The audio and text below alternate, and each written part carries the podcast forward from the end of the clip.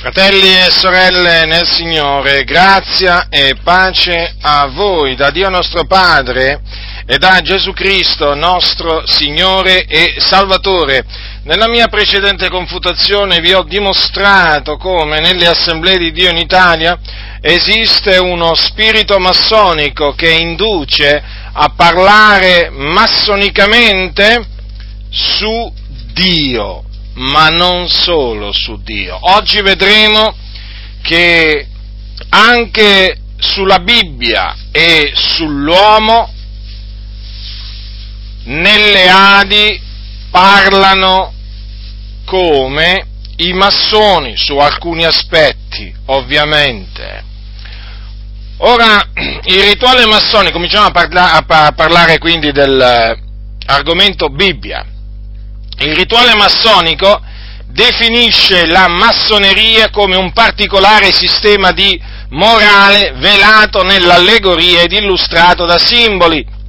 E infatti vi posso assicurare che nello studiare la massoneria mi sono veramente imbattuto in tantissime allegorie spirituali, che peraltro sono basate sulla Kabbalah, che è un testo, un testo di origine ebraica, Eh, che va, mh, va, è molto famoso nell'ambito dell'occultismo e dell'esoterismo.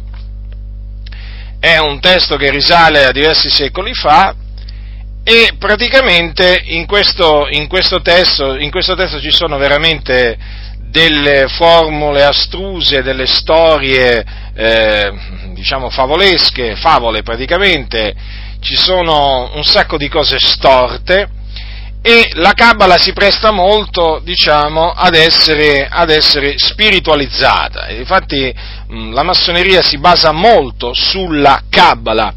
E tra le tante allegorie, naturalmente, che i massoni usano, ci sono anche quelle che traggono dalla Bibbia, che per i massoni è un libro occulto, dove appunto eh, il sistema E il sistema della Kabbalah per loro è incorporato in allegorie e simboli.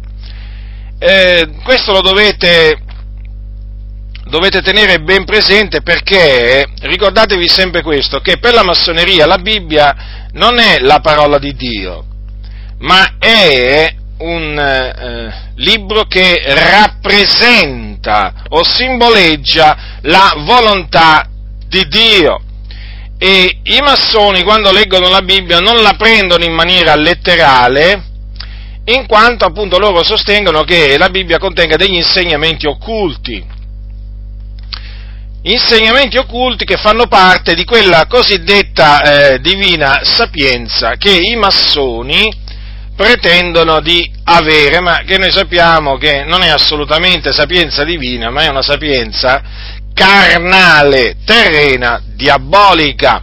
Ovviamente per capire questo bisogna studiare la massoneria, siccome che alcuni non si prendono la briga, il tempo di studiare la massoneria, allora ogni volta che sentono parlare contro la massoneria, e mi rivolgo anche a taluni che si dicono protestanti, ecco, diciamo che eh, lanciano le solite accuse, eh, ma no, ma guarda che la massoneria non è così come dici tu, ma guarda che la massoneria è qui, ma guarda che la massoneria è qua. No, non è assolutamente così, perché Eh, io all'inizio, quando eh, mi sono diciamo messo a studiare la massoneria, non immaginavo di trovare così tante menzogne nella massoneria. Naturalmente sapevo che era qualcosa da cui guardarsi, qualcosa che non era da Dio, ma non immaginavo che fosse, sarebbero venute tutte, fuori tutte queste menzogne.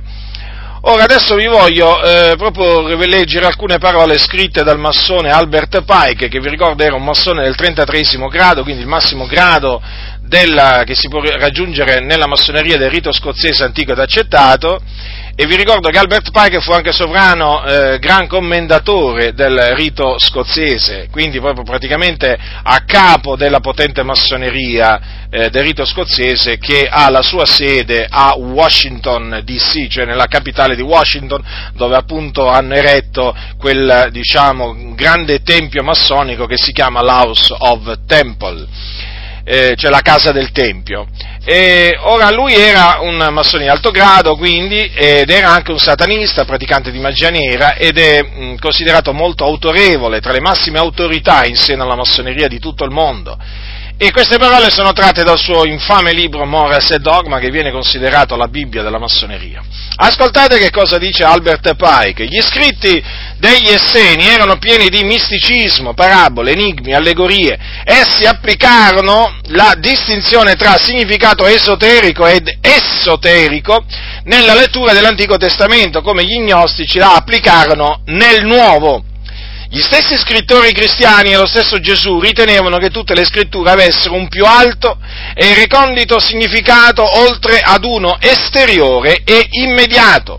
Lo troviamo detto come segue in uno dei Vangeli: a voi è dato conoscere i misteri del regno di Dio, ma ai non iniziati tutto ciò è significato per mezzo di parabole. Vedendo ciò, possono guardare ma non percepire, udendolo possono ascoltare ma non comprendere. Ed i discepoli vennero a dirgli: perché tu dici la verità attraverso parabole? Egli rispose loro: perché è concesso a voi conoscere i misteri del regno dei cieli, ma a loro non lo è.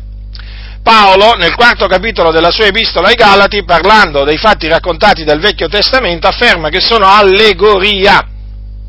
Nel terzo capitolo della seconda lettera si proclama ministro del Nuovo Testamento, incaricato da Dio non della lettera ma dello Spirito, perché la lettera uccide.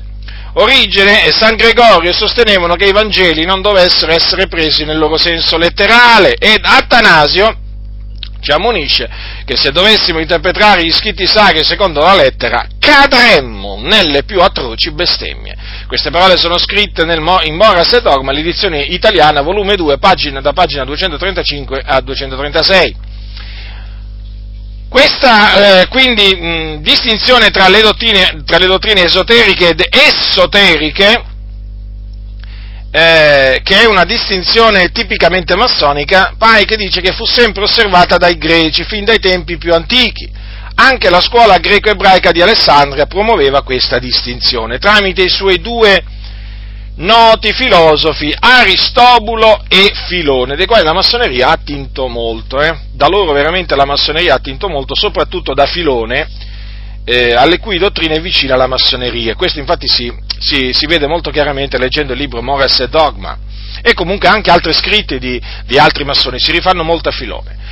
Ehm, Pike ehm, spiega cosa diceva Filone a tale riguardo, ascoltate, eh?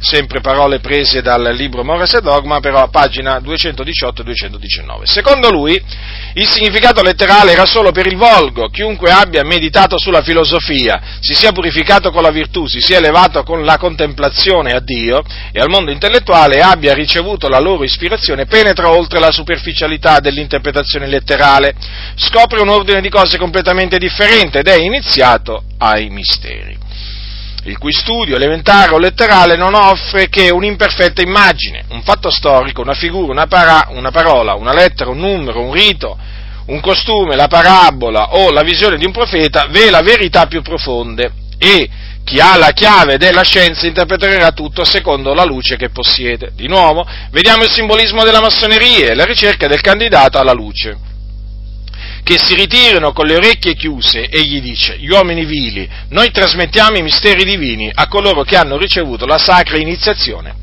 a quelli che praticano la vera pietà e non sono schiavi delle vane lusinghe o delle opinioni preconcette dei pagani. Ora, prima di proseguire, vorrei appunto farvi notare alcune cose, eh? Perché? Perché questo Pike mani- manipola abilmente la parola di Dio, la verità. Infatti, innanzitutto lui dice che secondo Cristo tutta la scrittura aveva un significato sia esterno che interno, quindi sia rivelato, esoterico, che nascosto, cioè esoterico. E questo non è vero, fratelli del Signore, perché se fosse così Gesù non avrebbe assolutamente detto un, un giorno a, cu, a colui che, a, a uno che gli chiese cosa doveva fare per ereditare la vita eterna: nella legge che sta scritto, come leggi? Vedete dunque che Gesù si fidava della parola di Dio, della scrittura, così come veniva letta. Gesù era eh, attaccato al senso letterale della, della parola di Dio, ben sapendo che eh, la scrittura procedeva dalla bocca dell'Eterno. Poi c'è un'altra cosa, Pike prende ad esempio il fatto che Gesù parlava alle turbe in parabole, e lui, per confermare ciò, eh, naturalmente prende chiaramente eh, le parole che disse Gesù, però lui dimentica una cosa volontariamente, che Gesù parlava alle turbe, ma non per farsi capire, attenzione, ma affinché non si convertissero, ed è diverso, fratelli del Signore, ed è una cosa completamente diversa. Poi, questo Pike, praticamente, come avete notato, come avete, come avete notato, cosa dice? Che ai non iniziati tutto ciò è significato per mezzo di parabole, ma che non, non è ai non iniziati, qui è quelli, eh, quelli di fuori, quali non iniziati. Chiaramente loro l'iniziazione la devono sempre tirare in ballo i massoni, perché esistono gli iniziati e i non iniziati, no, nella Bibbia esistono quelli di dentro e quelli di fuori. A quelli di fuori Gesù presentava tutto per via di parabole affinché non intendessero e non si convertissero. Quindi io vi esorto, quando leggete gli scritti dei massoni, soprattutto quando fanno dei riferimenti a storie bibliche, a parole di Gesù, a parole degli apostoli, ad, ad essere molto attenti, fratelli nel Signore, perché le contorcono molto abilmente, e se non lo conoscete, se non le conoscete bene le sacre scritture, con questi veramente cadete vittima dei loro inganni, dei loro vani ragionamenti. Poi c'è un'altra cosa, eh, che Gesù, quando i suoi discepoli gli fecero la domanda, eh, non è che gli chiesero come mai parlava alle turbe, eh, dice, lui dice eh, che praticamente eh, che, che Gesù annunziava la verità, no? La verità eh, in parabole. No, Gesù parlava alle turbe in parabole, così è scritto. Eh, e non, non, non gli chiesero come mai annunciava loro la verità in parabola. Anche qui è sempre bene pre, eh, prestare molta atten- attenzione al, al, al testo della parola del Signore, perché i massoni hanno l'abitudine ad aggiungere delle paroline, ad aggiungere delle paroline o a toglierne, per mh, contorcere il significato di quello che sta scritto. Io vi avverto, fratelli, perché chiaramente, avendo studiato approfonditamente la massoneria, mi sono accorto appunto di questa, di questa diciamo, loro ehm, strategia. È chiaro, questo mostra appunto quanto siano dal diavolo costoro. Poi, un'altra cosa, attenzione a quando Pike dice... Eh, che Paolo ai Galati afferma che i fatti raccontati del Vecchio Testamento erano un'allegoria. Eh? Attenzione, perché non è vero, perché Paolo ha affermato un'altra cosa, e vi voglio leggere infatti che cosa ha affermato l'Apostolo Paolo. Sta scritto che Abramo ebbe due figlioli, uno dalla schiava e uno dalla donna libera, ma quello dalla schiava nacque secondo la carne, mentre quello dalla libera nacque in virtù della promessa, della promessa, le quali cose hanno un senso allegorico, perché queste donne sono due patti, l'uno del Monte Sinai, genera per la schiavitù, ed è Agar. Notate bene, eh?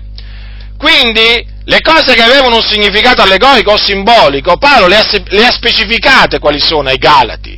E poi non ha detto che quelle cose erano allegorie, eh? Per appunto quelle cose, Abramo, Agar, Sara, Isacco, Ismaele e così via, no? Come se fossero stati dei, dei, dei, dei personaggi simbolici, no, no, ma ha detto un'altra cosa, che avevano un, si, un senso, un significato allegorico, per cui non è affatto vero che Paolo ha affermato che i fatti dell'Antico Testamento erano un'allegoria. Anche qui, vedete, bisogna, questa cosa ci insegna, fratelli, ci insegna appunto quanto è astuto il, eh, il serpente antico, il seduttore di tutto il mondo, che contorce sempre la parola di Dio, la contorce sempre, è chiaro questo qua, o la usa, o la usa sempre per indurre eh, la persona a, all'errore o a cadere nel peccato. D'altronde ricordiamoci, ricordiamoci che il diavolo usò la scrittura per tentare Gesù, ma Gesù, voi sapete, che non cadde in tentazione, ma gli rispose altresì scritto. Eh?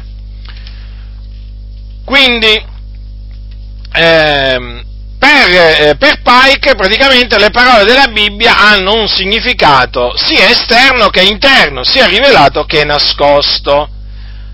E, e chiaramente questo vale per tutti, per tutti i massoni, che quando si accostano alla Bibbia praticamente si accostano ad un libro dove loro tro- devono trovare per forza di cose dei significati nascosti. Praticamente loro sono impegnati in questa ricerca di significati nascosti nella Bibbia, cioè per loro il senso letterale non ha, diciamo, non ha importanza, quello che ha importanza è il senso spirituale che loro naturalmente cercano e trovano a loro piacimento e fanno, e fanno dire alla Bibbia quello che vogliono loro. E allora a questo, a questo punto vi domando questo: non è forse quello che avviene praticamente e sostanzialmente nelle chiese A D I? Eh? Cioè, io questo vi posso assicurare che è così, anche nelle A D I praticamente sono alla continua ricerca, e badate bene, non solo nelle A D I, a livello di comunità pentecostali questa è una cosa che praticamente prende un po' tutti, cioè questa ricerca di un senso spirituale a tutto, o praticamente questo tentativo eh, di allegorizzare tutto, spiritualizzare tutto. Praticamente in queste chiese non sono più soddisfatti, non si sentono più soddisfatti del senso letterale della parola di Dio, e ne devono cercare uno nascosto, spirituale. Certo, perché così loro appaiono come i custodi dei misteri, dei misteri divini, certo, perché chiaramente qui si nasconde dietro l'orgoglio, la superbia, l'arroganza, l'arroganza di eh, costoro, che quindi presentano la Bibbia come se fosse un libro, un libro esoterico, un libro occulto, dove bisogna investigare in una certa maniera e cercare chissà quale senso, eh, senso spirituale, senso allegorico. Vi hanno raccontato più di, uh, più, più di una persona eh, eh, che sono usciti da queste chiese, da queste chiese diciamo dove spiritualizzano tutto, Eh, che praticamente, in particolare mi ricordo di una sorella che mi ha raccontato che più di una volta si è recata dal pastore, dell'allora pastore di quella comuni- del, del pastore di quella comunità che a quel tempo frequentava, praticamente eh, perché lei aveva letto un passo della scrittura, lo aveva inteso così come era scritto, ma appunto cercava una conferma dal pastore, ma la conferma non è venuta, perché praticamente il pastore, invocando una sorta di guida divina che hanno solo i eh, pastori, praticamente le ha, le, le ha fatto capire a questa sorella che proprio non aveva capito il significato di quelle parole, che praticamente quello è un qualche cosa che poi si capirà col tempo, eh? Eh, sotto la guida dello Spirito Santo e così via. E diciamo questa è una cosa che oramai abbiamo appurato, molto diffusa, molto, una cosa molto diffusa, cioè praticamente questo eh, tentativo di allontanare i credenti dal senso letterale della parola di Dio. Cioè, il credente legge una, parliamo del Nuovo Testamento adesso, eh? Allora, il credente legge una determinata cosa, la comprende così come è scritta, va dal pastore e il pastore dice: no, fratello, no, non è così. E com'è?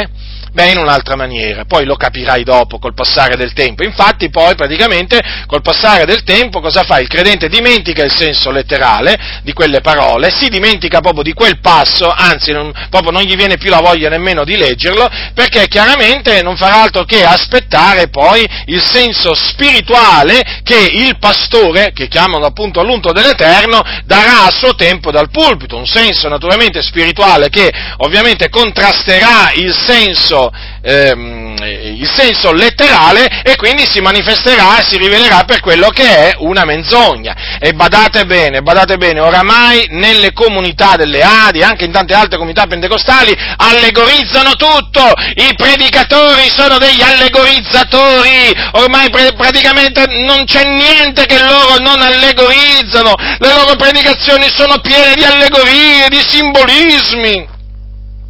E infatti sono tutti là la domenica, se li avete notati, tutti si presentano, tutti pronti per aspettare l'ennesimo, l'ennesima allegoria. Il pastore dunque leggerà un passo della Bibbia e poi praticamente parlerà di tutt'altro, perché facendo dire a quel passo, perché lo allegorizzerà, e gli farà dire delle cose proprio che ha visto solo lui, che sente solo lui, che proprio veramente eh, sono frutto della sua immaginazione. Vi posso assicurare che questi predicatori, quando predicano, arrivano a far dire alla Bibbia delle cose assurde, fratelli nel Signore, delle cose che, che come si suol dire, a noi veramente non ci passano nemmeno per l'anticamera del cervello. Dicevo l'altro giorno a qualcuno, ma io non avevo mai sentito una cosa del genere eh, a riguardo, diciamo, di quel passo. Eh, io sin da quando ho cominciato a studiare le scritture, leggendo quel passo, ma non mi è mai venuto in mente di interpretarlo in quella maniera o di vederci quella cosa. Eh, grazie a Dio. Perché questo? Perché chiaramente quel passo va, va accettato in quella, in quella maniera. Ora, considerate un po' voi, pochi giorni fa ho ricevuto una, una telefonata da parte di una sorella che mi ha detto, mi ha detto sostanzialmente, mi ha detto questo, che eh, diciamo ha parlato a un, a un cosiddetto pastore, ha parlato a un cosiddetto pastore del fatto che Dio manda, manda i terremoti, eh? Lei ha scoperto, ascoltando le mie predicazioni, che Dio manda i terremoti. Ecco, quindi, che la terra trema per l'ira di Dio.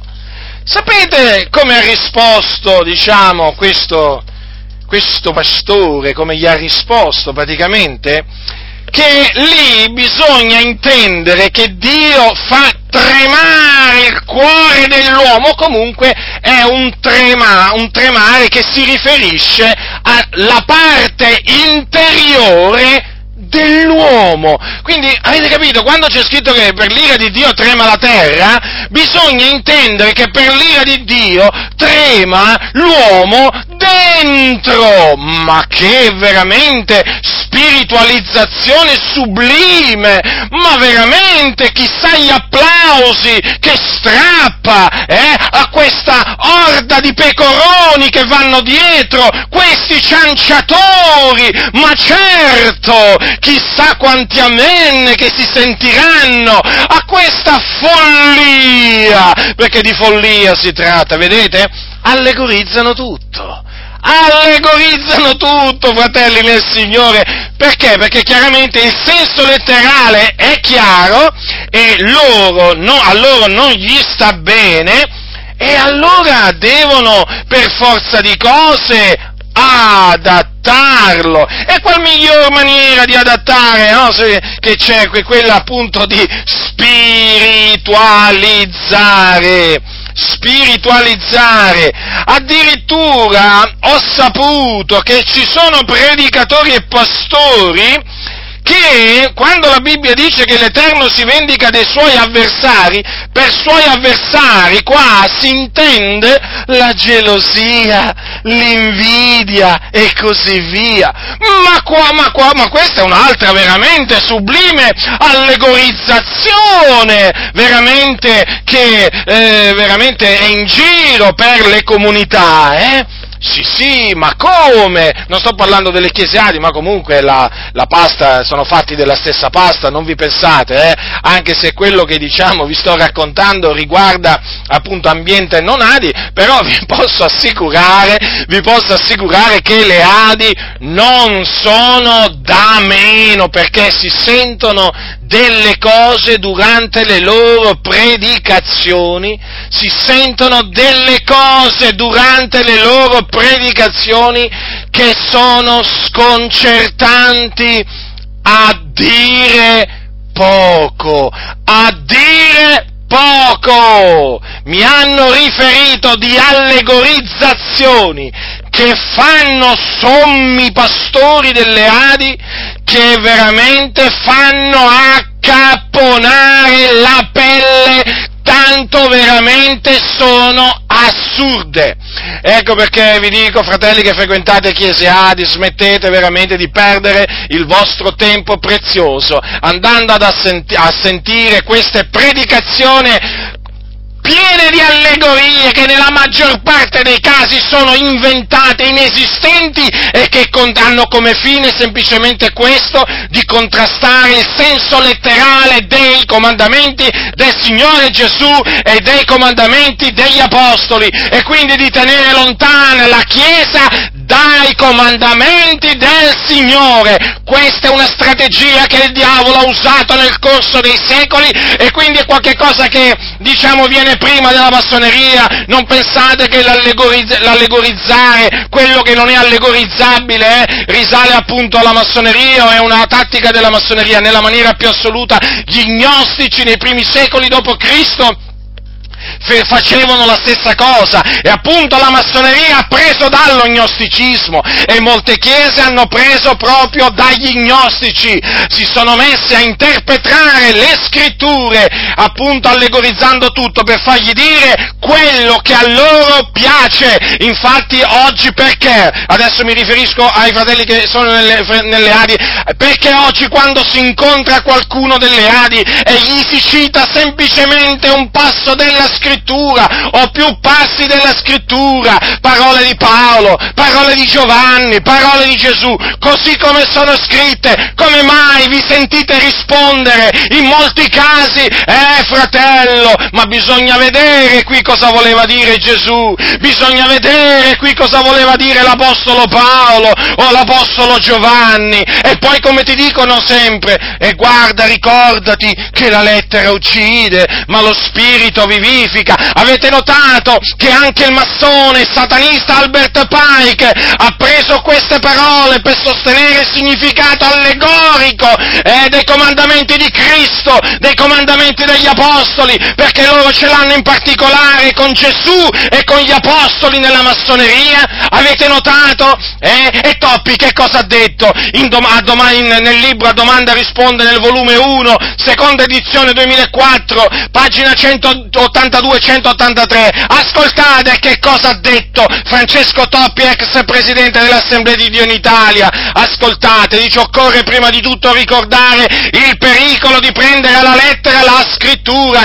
Infatti viene autorevolmente, autorevolmente ricordato che la lettera uccide ma lo spirito vivifica, secondo Corinzi tre sei, e è letteralismo cercare di adempiere le forme esteriori descritte dalla Bibbia senza preoccuparsi del loro profondo significato spirituale. È letteralismo cercare di copiare quello che la Bibbia insegna, riducendo tutto a un formalismo sterile che non ha alcun effetto sull'anima del cristiano. Gli ordini della scrittura devono essere valutati alla luce di tutto il suo contesto, soltanto così si può essere certi della giusta interpretazione. Pagina centottantadue centottantatré. E già, ce lo viene a dire Toppi, ma vedi tu, la lettera uccide ma lo spirito vivifica. Ma il signor Toppi, eh, siccome che è un ignorante della parola di Dio, eh, lui non sa che quando l'Apostolo Paolo dice in seconda Corinzi al capitolo tre, versetto sei, e se lo sa volontariamente, appunto, fa finta di non saperlo, eh, che la lettera si riferisce all'Antico Testamento o alla legge di Mosè. Infatti l'Apostolo Paolo dice così: la nostra capacità eh, viene da Dio, che ci ha anche resi capaci di essere ministri di un nuovo patto, non di lettera ma di spirito, perché la lettera uccide ma lo spirito vivifica. Ora, se il ministero della morte, scolpito in lettere su pietre, fu circondato di gloria, talché i figliuoli di Israele non potevano fissare lo sguardo nel volto di Mosè a motivo della gloria che pur svaniva del volto di lui, non sarà il ministero dello spirito circondato di molto maggior gloria?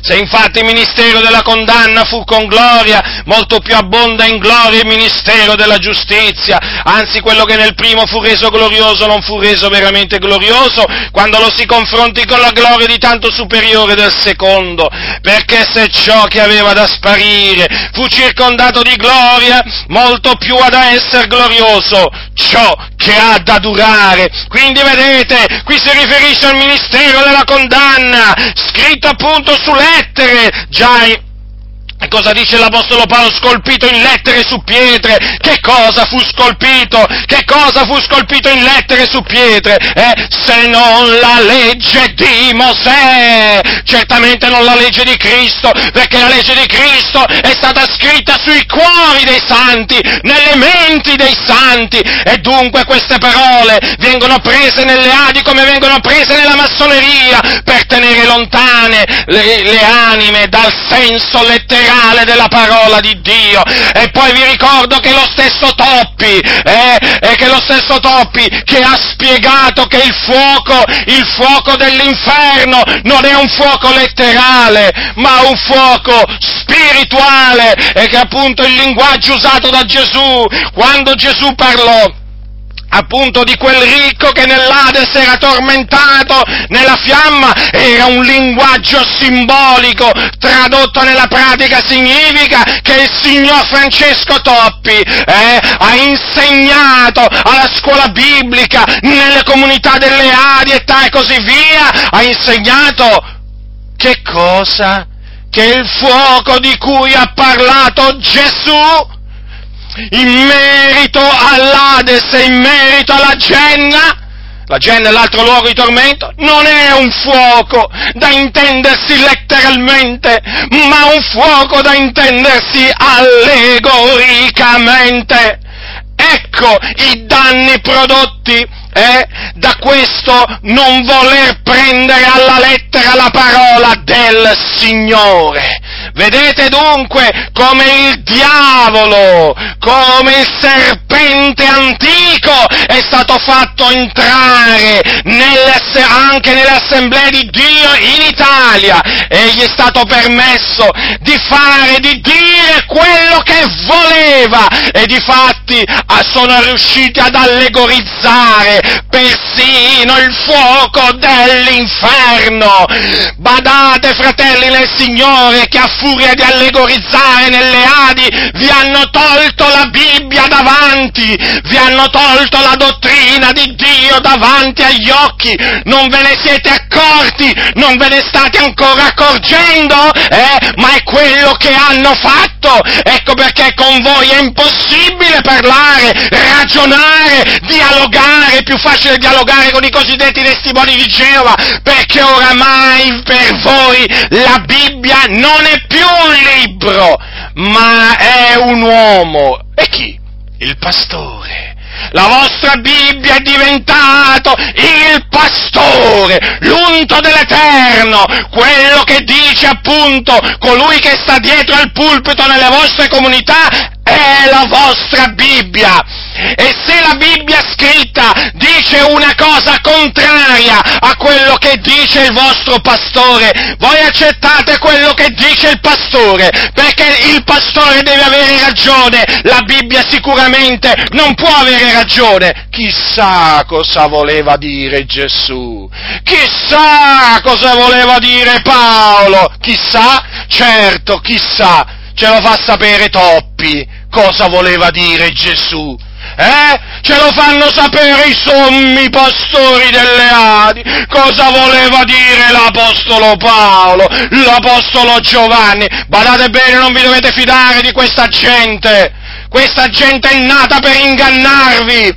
per ingannare se stessa e per ingannare voi. Tenetevi lontani da queste persone, tenetevi lontani da queste persone per il bene dell'anima vostra, perché hanno fatto tanto male alla Chiesa dell'Iddio vivente in tutti questi anni, allegorizzando a più non posso, dis- a più non posso e distorcendo le scritture eh, e così fuorviando le anime dal senso letterale della parola di Dio. E potrei moltiplicare gli esempi, eh, e potrei moltiplicare gli esempi. Considerate voi che nell'Assemblea di Dio in Italia i giorni della creazione oramai possono anche simboleggiare eh, le ere geologiche, avete capito?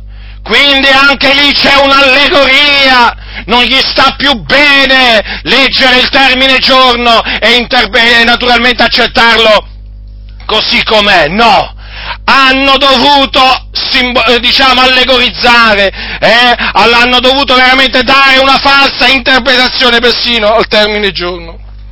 E quindi, e quindi nelle A D I sono penetrate persino le eregie logiche, peraltro già è penetrata la Gap Theory, appunto, che è stata creata da un massone, Thomas Chalmers, no? come, vi ho, come vi ho spiegato in un'altra circostanza. E quindi pensate un po' voi, ormai è entrato veramente di tutto, e tutto, e naturalmente tutto ciò doveva essere chiaramente eh, portata avanti, questa strategia, questa strategia doveva essere portata avanti e deve essere portata avanti senza farsi notare, senza farsi notare, e dunque ecco che appoggiandosi al, al, la, alla lettera uccide ma lo spirito vivifica, sono riusciti veramente a tenere lontano le anime eh, da tante cose che gli apostoli hanno scritto e che Gesù ha detto.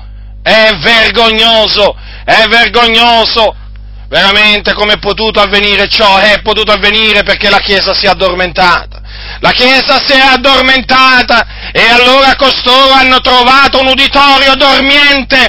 Eh? E quindi praticamente hanno capito che potevano pian piano somministrargli tutte le allegorie che volevano, tutti i significati che volevano, capite? Tanto avrebbero detto, avrebbero detto amen, comunque sia. E quindi ascoltatemi voi che frequentate chiese A D I, la prossima volta che sentite dire a un pastore delle A D I amen, sapete perché loro chiedono l'amen, eh? Perché siccome che l'uditorio dorme, allora per un po', come dire, un po' per tenerlo un po' desto, ogni tanto dicono amen, perché chiaramente se, il poli, se l'uditorio fosse attento, l'amen verrebbe veramente, verrebbe veramente così spontaneamente alla gloria di Dio, ma questi dicono tante di quelle falsità, eh, eh, il popolo si addormenta perché le falsità sono un sonnifero micidiale, eh, e allora amen, qui ci voleva un amen, lo dici tu che qui ci voleva un amen, io invece ti dico eh, che in molti casi lì ci voleva un così non sia, non un così sia, perché avete riempito veramente la fratellanza di tante di quelle falsità, tante di quelle falsità, e poi naturalmente queste falsità, com'è che le giustificano? Eh, chiaramente, no? Fratello, la lettera uccide ma lo spirito vivifica, quindi ci vorrebbero far capire, no? Che le loro spiegazioni astruse, incomprensibili, Eh, peraltro si offendono pure se gli vai a chiedere cosa volevi dire, perché appunto sono astruse, uno non ci capisce niente, no? Si offendono pure, no? Allora vorrebbero farci capire che le loro astruse allegorie provengono dallo Spirito di Dio e quindi vivificano, no, no, no, le vostre allegorie fasulle non vivificano proprio nessuno, non vivificano proprio nessuno, perché non sono parole spirituali, non vengono dallo Spirito di Dio, ma vengono dall'altro Spirito, dallo Spirito dell'errore che parla parla per bocca vostra eh, e che uccide i credenti, ha ucciso le chiese, perché veramente avete soffocato la parola di Dio che è vita, l'avete soffocata, soffocata, e quindi i credenti, nei credenti non può portare frutto, perché l'avete annullata, soffocata con le vostre allegorie fasulle, e per questo naturalmente arriva a suo tempo il giudizio di Dio, perché tutti coloro che si permettono eh, di indurre i santi ad allontanarsi dai comandamenti di Cristo e degli apostoli sono sottoposti al giudizio di Dio. Una volta ha detto un pastore delle A D I a un credente, eh, fa, se dovessimo prendere la Bibbia come dici tu alla lettera, qui si svuoterebbe tutto il locale di culto, dovremmo consegnare le chiavi. Beh, un'osservazione in effetti, un'osservazione molto interessante, eh? Un'osservazione molto interessante, concordo, concordo nel senso che, ecco, e questo spiega perché loro non accettano la parola di Dio in maniera letterale, perché sanno che se dovessero, non si sa mai, cominciare a predicare la parola di Dio così come è scritta, eh? Si svuoterebbero i locali di culto nelle A D I, si svuoterebbero, sapete che si svuoterebbero, non, eh, chiaramente si svuoterebbero le casse, comincerebbero a piangere a dirotto le casse, eh, perché è chiaro, verrebbero a mancare le decime, verrebbero a mancare le offerte, eh, e poi il cestino dell'offerta dove lo vanno a far, dove lo vanno a far passare? Non potrebbero più farlo passare, perché rimarrebbero veramente solo le panche, solo le, solo le sedie. Eh, mica possiamo prendere la Bibbia alla lettera, certo, certo, mica potete prendere la Bibbia alla lettera. quando naturalmente lo dite voi, non potete prendere la Bibbia alla lettera, perché sulla decima, eh, come la prendete alla lettera, la, il comandamento della decima? Ma come siete scrupolosi quando parlate della decima, che guarda caso però è nella legge di Mosè? Ma come siete scrupolosi, addirittura su un vostro libro, eh, su un, un, su un vostro libro, come naturalmente... Queste cose sono tutte naturalmente dimostrabili, addirittura spiegate anche, no? Come fare i calcoli, come calcolare la decima, ma come siete scrupolosi, no? La lettera qui non uccide, vero? La lettera della decima non uccide, no? Vi riempie le tasche, vi riempie le casse, eh? A voi dal volto lucente, ipocriti, avete un sorriso falso, stampato sulla faccia, anche quando sorridete siete falsi. È proprio così, guardate, ma non solamente quando parlate, eh, ma anche quando sorridete, avete proprio un sorriso proprio, proprio, che è proprio l'immagine della falsità, eh? La lettera uccide, eh già, eh già, quale lettera? Quale lettera uccide? Quella che non vi fa comodo, eh? I comandamenti di Gesù che non vi piacciono, quelli uccidono. I comandamenti di Paolo che non vi piacciono, i ragionamenti di Paolo che non vi piacciono, perché non sono in accordo con i vostri manuali delle scuole domenicali. Ah, quelli uccidono, a noi invece ci danno vita. Oh, le lettere dell'Apostolo Paolo, quanta vita mi hanno dato, vita in abbondanza, quanta vita hanno portato nella mia vita, oh, e quanta vita stanno portando nella vita di tante e tante e tante anime, che appunto perché vengono vivificate eh, dalle lettere dell'Apostolo Paolo dicono, che ci sto a fare qui nelle Adi, a sentire questi che mi portano lontano eh, da quello che hanno detto detto gli apostoli, giustamente escono, si separano, come è giusto che facciano, perché così il Signore ha ordinato, ha ordinato di fare. Vedete dunque, fratelli del Signore, state molto attenti, perché oramai i pastori, i pastori nelle Adi, ribadisco non solo nelle Adi, con questo fatto della lettera uccide ma lo spirito vivifica, si sono proprio veramente inventati di tutto, si sono inventati di tutto, fratelli, si sono inventati di tutto. Guardate, se uno dovesse fare la lista, la lista proprio completa, eh, delle falsità che vengono insegnate nelle Adi, hm, sotto forma di allegorie, io non farei nient'altro. Io se dovessi fare una lista di tutte le falsità che i pastori delle Adi insegnano, allegorizzando le scritture, io non farei nient'altro nella, nella mia vita, veramente, non potrei nemmeno più dormire la notte, perché veramente sarei sovraccarico, sovraccarico di un lavoro confutatorio immane, eh? Ma naturalmente, grazie a Dio, adesso i fratelli comprendono, hanno compreso che dietro queste continue allegorie si nasconde il serpente antico, il seduttore di tutto il mondo. E difatti, chiaramente, tutte queste predicazioni allegoriche che cosa hanno portato? Hanno portato, hanno portato un rilassamento enorme nelle chiese Adi, tanto che oramai, appunto, non puoi più citare alla lettera la parola di Dio, perché veramente ti guardano storto. Già non vogliono che tu citi la scrittura, ma se tu la citi in maniera letterale, così senza aggiungerci nulla, senza togliergli nulla, eh, così come è scritta, veramente ti guardano male, te li fai nemici, te li fai proprio nemici, perché chiaramente oramai loro credono di essere depositari hm, di un significato spirituale, eh, o meglio di un significato occulto. Eh? Esoterico, esoterico, praticamente le Adi hanno fatto la fine un po' dei, di quelli che si attengono agli insegnamenti di Petrelli. Poi peraltro nelle Adi gli insegnamenti di Petrelli sono banditi, i libri di Petrelli sono, sono banditi, che contraddizione, e loro allegorizzano la scrittura esattamente come faceva Petrelli, e se non, e se non esattamente come faceva Petrelli, diciamo che sono più o meno sullo stesso, sullo stesso livello, sullo stesso livello.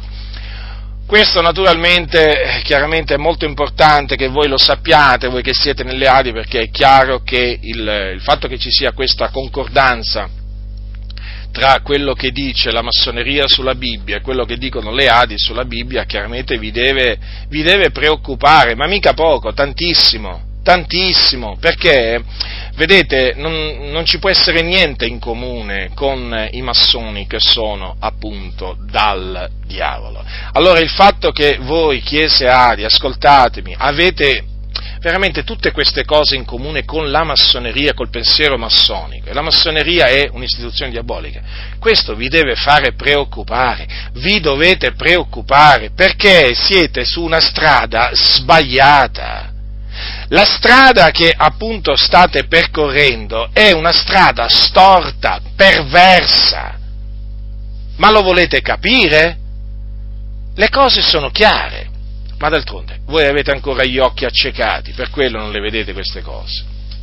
Dunque, fratelli, imparate, imparate a, eh, a tenervi al senso letterale della parola di Dio. Badate bene, io con questo non, non ho voluto dire che nella Bibbia Eh, non ci sono, diciamo, significati allegorici, no, assolutamente no, nella maniera più assoluta, perché basta prendere l'Antico Testamento per rendersi conto, in effetti, che si possono, eh, io stesso l'ho fatto, lo faccio, si possono prendere, eh, diciamo, determinate cose e, e allegorizzarle, perché in effetti è corretto farlo, come per esempio l'ha fatto l'Apostolo Paolo eh, ai Galati. Ma vi ricordo che l'allegoria, eh, il significato allegorico, non può mai contrastare il significato letterale, comprendete? Dunque, facciamo, facciamo un esempio. Se io faccio una predicazione, eh, Eh, diciamo, sulla, mh, diciamo eh, sul valore del, dell'opera espiatoria di Gesù Cristo, e traggo appunto come, eh, diciamo come, come prendo come, come passo o come argomento biblico dell'Antico Testamento l'istituzione della Pasqua, no? Da parte di Dio, è chiaro che questo, diciamo, eh, si può fare. Si può fare perché? Perché l'agnello che il Signore aveva, che ordinò al, al agli israeliti di scannare, di scannare per celebrare la Pasqua, eh, il cui sangue dovevano poi intingere sugli architravi, chiaramente quell'agnello rappresenta Cristo Gesù, il Figlio di Dio, che nella pienezza dei tempi doveva venire e offrire, spargere il suo sangue per la remissione dei nostri peccati e quindi salvarci, eh, diciamo, salvarci dal peccato e rimuovere il, la condanna di Dio da sopra il nostro, eh, il nostro capo. Ora, ma fino a quando appunto eh, diciamo, eh, si allegorizza in maniera corretta, allora non siamo contrari. Ma quando, ma quando eh, c'è l'esagerazione, si sorpassa proprio il limite, beh, è chiaro, poi quello è evidente, quello, diciamo, Si capisce, si capisce per, quando è che si capisce che l'allegoria appunto ehm, è inesistente? Quando quell'allegoria, quell'allegoria proprio eh, contrasta il senso, il senso letterale, il senso letterale, o comunque eh, viene tratto, eh, diciamo, viene usato quell'allegoria per annullare eh, un altro passo della scrittura o un argomento, un argomento biblico. Quindi state molto attenti, fratelli nel Signore, alle allegorie. Io oramai ho imparato a diffidare di quelli che allegorizzano tutto e tutti. Ho imparato proprio, naturalmente, per esperienza questo, eh, per esperienza. Devo dire che all'inizio, quando mi sono convertito, pensavo che fosse questa la maniera per predicare, no? Per predicare. Però poi mi sono accorto che proprio questi che eh, allegorizzavano proprio tutto e tutti, eh, poi alla fine erano quelli che i comandamenti del Signore se li gettavano dietro le spalle e non li predicavano mai e men che meno li praticavano. Allora ho capito che cosa ci sta dietro questo, diciamo, continuo allegorizzare. Eh? È proprio una tattica per allontanar, allontanarsi dal senso letterale. Io mi riferisco naturalmente alle cose scritte nel Nuovo Testamento, in questo caso veramente mi accorgo che c'è proprio c'è un dilettarsi proprio ad allegorizzare parole di Gesù, comandamenti di Gesù, degli apostoli, proprio per allontanare i credenti i credenti dal, dal senso letterale. Quindi state molto attenti, perché una, si tratta di una macchinazione del diavolo che ha come scopo quello di annullare il senso letterale della parola del Signore. Poi i frutti si vedono, e eh, fratelli del Signore, cioè, io chiaramente vi dico queste cose, ma poi nella pratica voi potete vedere che queste cose si verificano, si verificano. Ora, sull'uomo, vediamo che cosa dice la massoneria sull'uomo. Allora, eh, eh, la massoneria, avete notato, eh, è una... un'istituzione diabolica che nega il peccato originale, perché voi sapete che per la massoneria l'uomo è buono sostanzialmente, c'ha dei difetti, sì, però, voglio, c'ha dei vizi, sì, però non è, uno, non è un essere completamente depravato, nella maniera più assoluta, e quindi loro detestano il, la dottrina del peccato originale. Ascoltate, il, il massone Lorenzo Fusi, eh, in un suo discorso sul tema supremazia della dottrina massonica, eh, che lui pronunciò nella loggia Roma di Roma, in, in seduta di istruzione massonica, questo avvenne nel millenovecentocinquanta, parlando del peccato originale lo, lo chiamò, assieme agli altri dogmi della Chiesa, leggende mitologiche, imposture e piedistallo, sia pur d'argilla, sul quale poggia tutta la fede giudaico-cristiana. E poi affermò quanto segue: si tolga questo mito alla credenza cattolica e si vedrà crollare di colpo tutta l'impalcatura dogmatica del cattolicesimo. Ovviamente, eh, lo dico io questo, quando la Chiesa Cattolica e quando la massoneria parla eh, chiaramente in questi termini, si riferisce alla Chiesa Cattolica, e è ovvio questo, però noi sappiamo che ci sono alcune, alcune cose che chiaramente eh, vengono contestate alla Chiesa Cattolica Romana, ma siccome che sono cose giuste, non è che possiamo metterci contro appunto le cose, le cose giuste. Quindi bisogna stare, bisogna stare molto attenti anche chiaramente quando si leggono gli scritti dei, dei massoni, perché comunque sia loro ce l'hanno sia con la Chiesa Cattolica che con le Chiese Protestanti. Allora, perché il dogma del peccato originale postula logicamente il dogma della redenzione. La redenzione postula la venuta di un Messia Redentore, proclamata e preannunciata da una serie di grandi profeti giudaici, le cui profezie gli evangelisti trassero ad avvalorare il messianismo cristiano. Ma queste verità assolute e immutabili di Santa Madre Chiesa non sono la verità verso la quale ci incamminiamo noi, ben altre verità ci rivelò e ci viene rivelando il progresso del pensiero svincola, eh, svincolatosi dai ceppi della tradizione. Basti mentovare per limitarci al solo Evo moderno alcuni dei più famosi nomi quali Giordano Bruno, Campanella, Galilei, Keplero, Spinoza, Leibniz, Locke, Vico, Voltaire, per vedere in quali nuovi profeti si proiettò quell'altra non meno divina ispirazione e illuminazione che fece crollare tutte le pretese verità bibliche. E eh, quindi di conseguenza la massoneria nega che la natura dell'uomo sia depravata. Ascoltate che cosa ha detto un massone di nome Robert McCoy. Ascoltate, eh, la massoneria non insegna neppure che la natura umana è una cosa depravata, come le rovine di una costruzione una volta fiera. Molti pensano che l'uomo era una volta un essere perfetto, ma che attraverso una inimmaginabile catastrofe morale egli diventò corrotto fino all'ultima fibra del suo essere, cosicché, senza qualche tipo di aiuto soprannaturale o miracoloso dall'esterno, egli non può mai da se stesso fare o dire o pensare o essere alcuna cosa tranne ciò che è deformato, spregevole e orribile. Dunque, i massoni non parlano del peccato originale perché lo rigettano, non ne parlano proprio, nei discorsi dei massoni non esiste appunto il peccato originale, lo rigettano categoricamente, e nelle A D I avviene la stessa cosa, non parlano della dottrina del peccato originale in quanto la rigettano. Ora, qualcuno... Qualcuno probabilmente rimarrà sorpreso di sentire questo, ma tant'è, questa è la verità.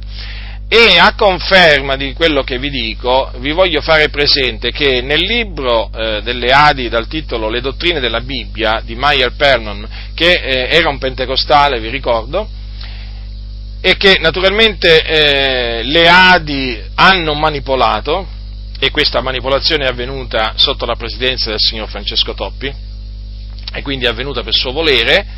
Ecco, in questo libro eh, le A D I hanno tolto l'unico riferimento al peccato originale presente nel libro. Io questo l'ho dimostrato nel, nel mio libro. Comunque voi dovete sapere che Nel libro di Meyer Pernon, Knowing the Doctrines of the Bible, eh, praticamente eh, che è appunto l'originale da cui è stato tradotto poi le dottrine della Bibbia, da A D I Media, eh, si legge, si legge quanto segue. Vi voglio leggere la parte appunto originale, già tradotta in italiano, che ho tradotto io, e poi vi leggo come l'hanno, l'hanno tradotta nelle A D I, o meglio manipolata, così vi rendete conto eh, di quello che vi ho appena detto. Allora, dice Meyer Pernon nel suo libro Knowing the Doctrines of the Bible: il peccato innato o peccato originale. L'effetto della caduta fu così radicato nella natura umana che Adamo, in quanto il padre della razza, trasmise ai suoi discendenti una tendenza o una predisposizione a peccare. Salmo cinquantuno, versetto cinque. Questo handicap spirituale e morale sotto cui tutti gli uomini nascono è conosciuto come peccato originale. Gli atti di peccato che seguono durante l'età della responsabilità sono conosciuti come peccato effettivo. Queste parole sono scritte a pagina centotrentacinque del libro che vi ho citato, nella ventiquattresima stampa del duemilasette, eh, la casa editrice è la Gospel Publishing House Springfield, Missouri, che praticamente sarebbe la casa editrice dell'Assemblea di Dio in America. Come invece hanno, hanno manipolato le A D I? In questa maniera: il peccato naturale. L'effetto della caduta fu così profonda nella natura umana che da Adamo tutti gli uomini nascono con la tendenza al peccato. Salmo cinquantuno, versetto cinque. Gli atti del peccato che vengono commessi durante l'età della responsabilità sono conosciuti come peccati propri. Ecco come hanno manipolato eh, A D I Media eh, le parole di Pernon.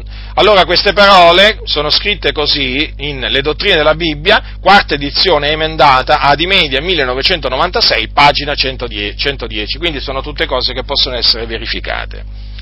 Ora, quindi, avete notato che in maniera sfacciata, proprio spudorata, eh, le A D I hanno fatto eh, sparire delle parole proprio sul peccato originale, proprio parole che erano nel discorso di Pernon. E voglio dirvi una cosa, che in tutto il libro, ripeto, in tutto il libro di Pernon, eh, in lingua inglese naturalmente, questa è l'unica volta dove Pernon parla esplicitamente di peccato originale. Le A D I, zac, l'hanno tolto. Come mai? Perché le A D I detestano sentir parlare dell'uomo come di un essere totalmente depravato o corrotto. E dato che il peccato originale rimanda appunto alla completa depravazione dell'uomo, eh, loro praticamente questa cosa non la sopportano e quindi hanno provveduto a rimuoverla dalle dottrine della Bibbia. Hanno tolto l'unico riferimento da questo libro di dottrina che appunto eh, si riferiva eh, al peccato originale, quindi che ha a che fare eh, diciamo con la natura dell'uomo. Allora qualcuno potrebbe dire: ma allora cosa insegnano le A D I sulla natura dell'uomo? Le A D I hanno assunto una posizione che praticamente si avvicina a quella massonica, perché appunto hanno rigettato il peccato originale. Praticamente cosa dicono? Che sostengono la posizione pelagiana di Pelagio, che eh, dice tra le altre cose che ogni essere umano nasce senza peccato e diventa peccatore nel commettere un atto peccaminoso. Per le A D I pare che eh, l'uomo diventi peccatore quando è consapevole di trasgredire i comandamenti di Dio. Eh? Attenzione, eh? Perché chiaramente questo poi eh, libera, cioè eh, fa... Sprigiona, sprigiona un sacco di menzogne, eh? Perché è chiaro che poi lì uno è libero di, eh, di dire quando poi l'uomo è consapevole di trasgredire i comandamenti di Dio, capite? Eh, mi è stato riferito che un noto pastore delle A D I, alla domanda di una credente che gli fu fatta nel contesto di uno studio biblico sul come rispondere ai cattolici romani, ora questa credente praticamente si presentò appunto con le parole di Davide: io sono stato formato nelle iniquità e la madre mia mi ha concepito nel peccato, no? E voleva sapere appunto dal pastore delle A D I che cosa ne pensasse. Praticamente questo pastore ha, ha, diciamo, ha risposto in una maniera molto semplice dicendo: noi non crediamo nel peccato originale. Dunque, per le A D I il peccato originale non esiste, come peraltro non esisteva per i pelagiani. Eh? E guardate che eh, i massoni sono pelagiani, sì sì, sono proprio pelagiani che diffondono appunto il loro pelagianesimo dappertutto. Così vedete, per le A D I, come anche per la massoneria, non esiste il peccato originale, infatti non gliene sentite mai parlare. Eh? Che cosa dice invece la Sacra Scrittura? Che cosa ha detto Davide? Io sono stato formato nell'iniquità e la madre mia mi ha concepito nel peccato.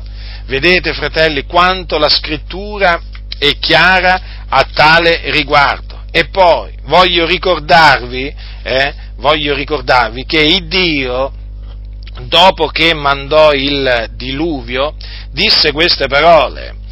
L'Eterno disse in cuor suo, io non maledirò più la terra a cagione dell'uomo, perché, poiché i disegni del cuore dell'uomo sono malvagi fin dalla sua fanciullezza. Notate, attenzione, perché queste parole le ha dette colui che investiga i cuori e le reni, colui che conosce, che solo conosce veramente il cuore dell'uomo. Chi conosce il cuore dell'uomo? Lo conosce Dio. Siete d'accordo? Io sono perfettamente d'accordo con quello che dice la Sacra Scrittura. Ora, Dio conosce il cuore dell'uomo, lo investiga, lo prova anche. Eh? Cosa dice qui il Signore? I disegni del cuore dell'uomo sono malvagi fin dalla sua fanciullezza, quindi vedete, anche nei fanciulli il cuore è malvagio. Perché dice i, i disegni del cuore dell'uomo sono malvagi, vedete, fin dalla sua fanciullezza. Quindi vedete che anche nei bambini anche nei bambini è innata proprio la malvagità, la malvagità, fratelli nel Signore. D'altronde non avrebbe detto altrimenti Davide per lo spirito, sono stato formato nell'iniquità e la madre mia mi ha concepito nel peccato. Che senso avrebbe avuto da parte di Davide dire queste parole? Eh? Se, eh, se poi appunto... Se poi appunto oggi, eh, diciamo, dobbiamo dire, se oggi dobbiamo dire che l'uomo nasce, l'uomo nasce puro, come fa a nascere puro? Come fa a nascere puro, io dico io, eh?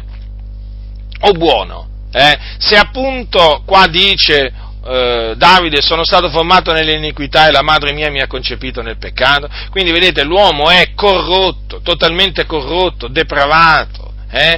Ma proprio veramente da quando, dalla sua fanciullezza, vedete?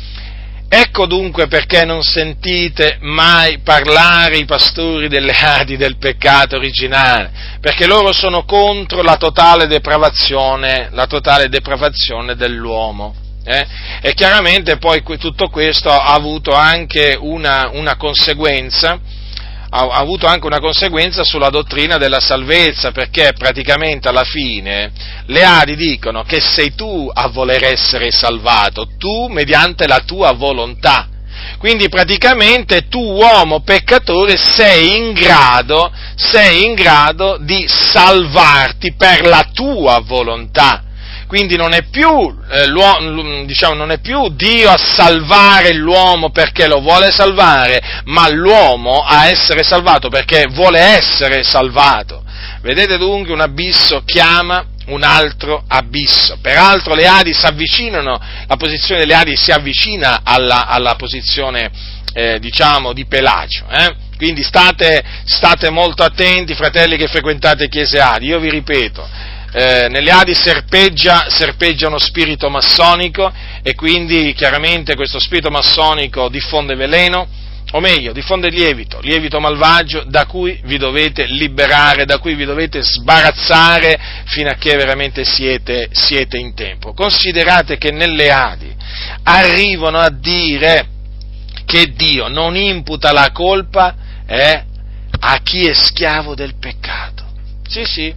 Infatti guardate cosa ha, ha detto Raffaele Lucano, che è pastore della chiesa A D I di Cornaredo a Milano, in un suo scritto dal titolo Dio ama l'omosessuale? Ascoltate, quindi se come uomo razionale desidero fare il bene ma non ci riesco a motivo della schiavitù alla quale sono sottoposto, io non ho alcuna colpa. Effettivamente Dio non imputa la colpa a chi si trova in tale condizione, ma condanna l'artefice di tale condizione, il diavolo, Satana. Dio ama il peccatore e odia il peccato. Avete, avete capito che cosa praticamente dice questo, questo, pasto, questo cosiddetto pastore? Eh, che dato che l'omosessuale non riesce a fare il bene perché è schiavo del peccato, lui non ha alcuna colpa, Dio non gli imputa la colpa. E allora Dio con chi se la prende? Col diavolo. Eh certo. E allora Dio perché praticamente condannò alla distruzione Sodoma e Gomorra? Eh? Se non gli imputò la colpa ai sodomiti? Hm?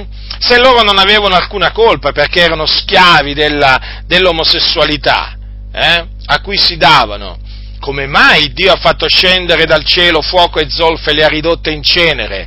Ma perché non lo spiega il signor, il signor Raffaele Lucano alla sua chiesa? Eh? Perché non lo spiega? Ma come si fa a ragionare in questa maniera? Adesso addirittura Dio non imputa la colpa a chi si trova in tale condizione, eh? Ma vi rendete conto, fratelli del Signore, dove vi sta portando lo spirito massonico che è presente nelle A D I? Ma vi rendete conto? Ma ve lo voglio domandare per l'ennesima volta, ma vi rendete conto dove vi stanno trascinando? Ma non vi stanno conducendo lungo, lungo i verdeggianti pascoli, eh, i verdeggianti non vi fanno giacere i verdeggianti pascoli questi, questi non vi, fa, non vi conducono lungo le acque quete, questi vi stanno portando, eh, anzi vi hanno già portato nel deserto, in pieno deserto, dove ci sono scorpioni, serpenti, dove c'è veramente aridità, dove c'è sabbia, dove non c'è acqua, vi stanno facendo morire, vi stanno facendo morire di sete, di fame, perché vi hanno tolto la parola dell'Iddio vivente, che è di seta,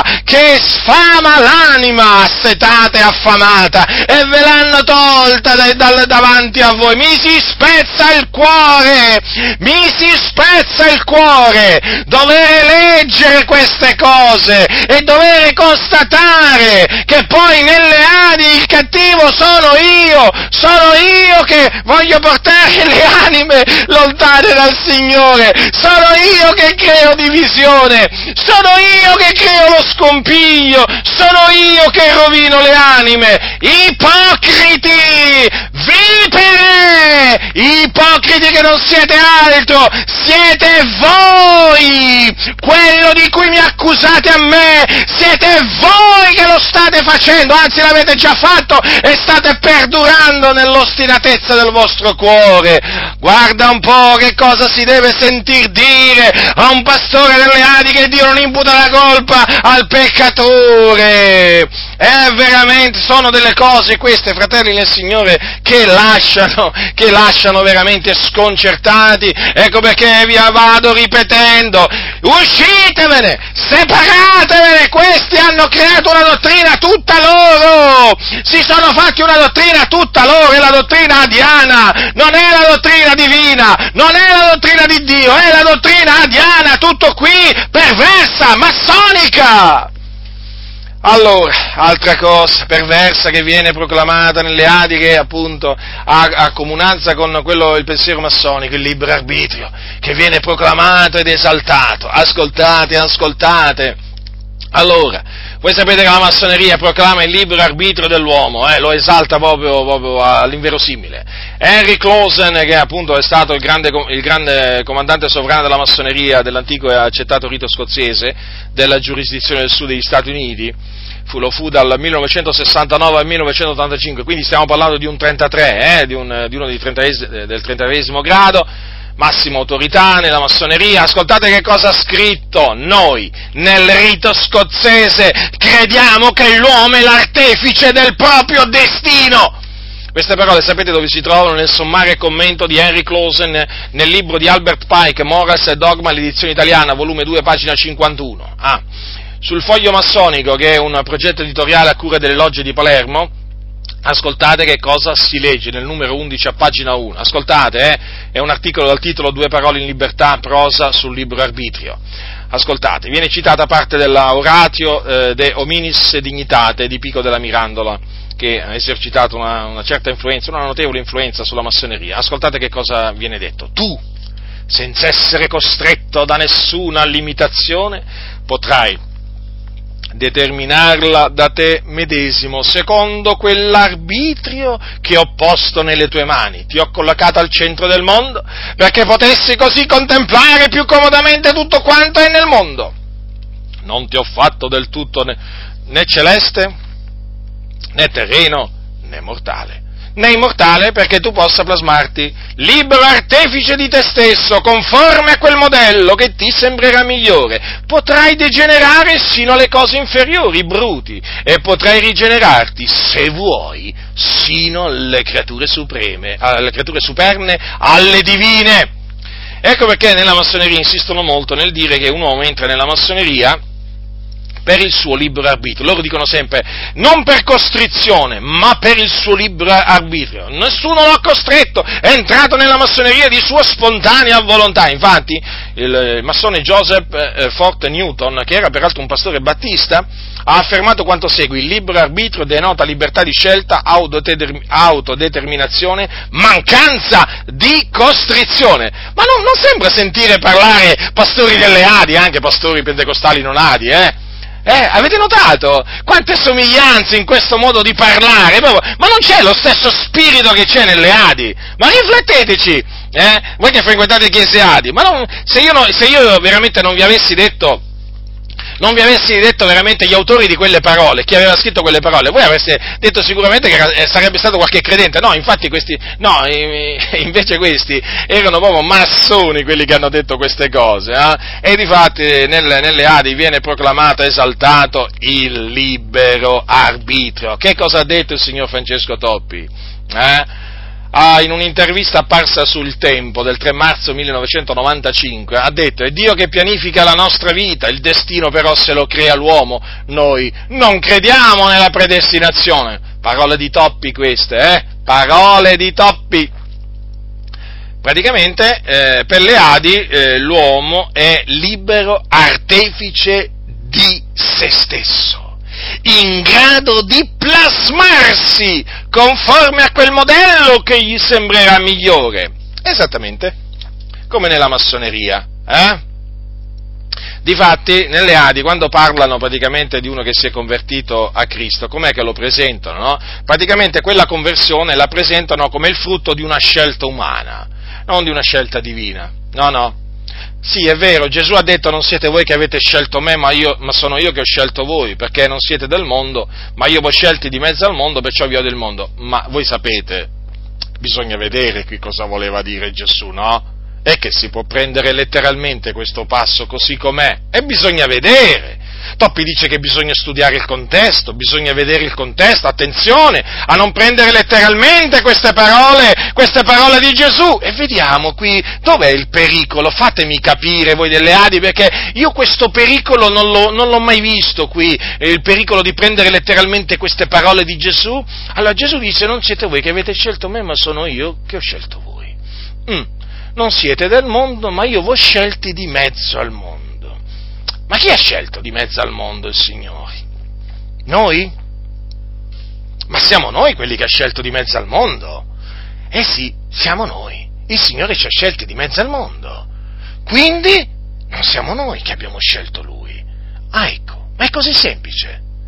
Ah, è Lui che ha scelto noi. Ma guarda, ma allora Gesù ha voluto dire quello che ha detto. Ma certo, ha voluto dire quello che ha detto.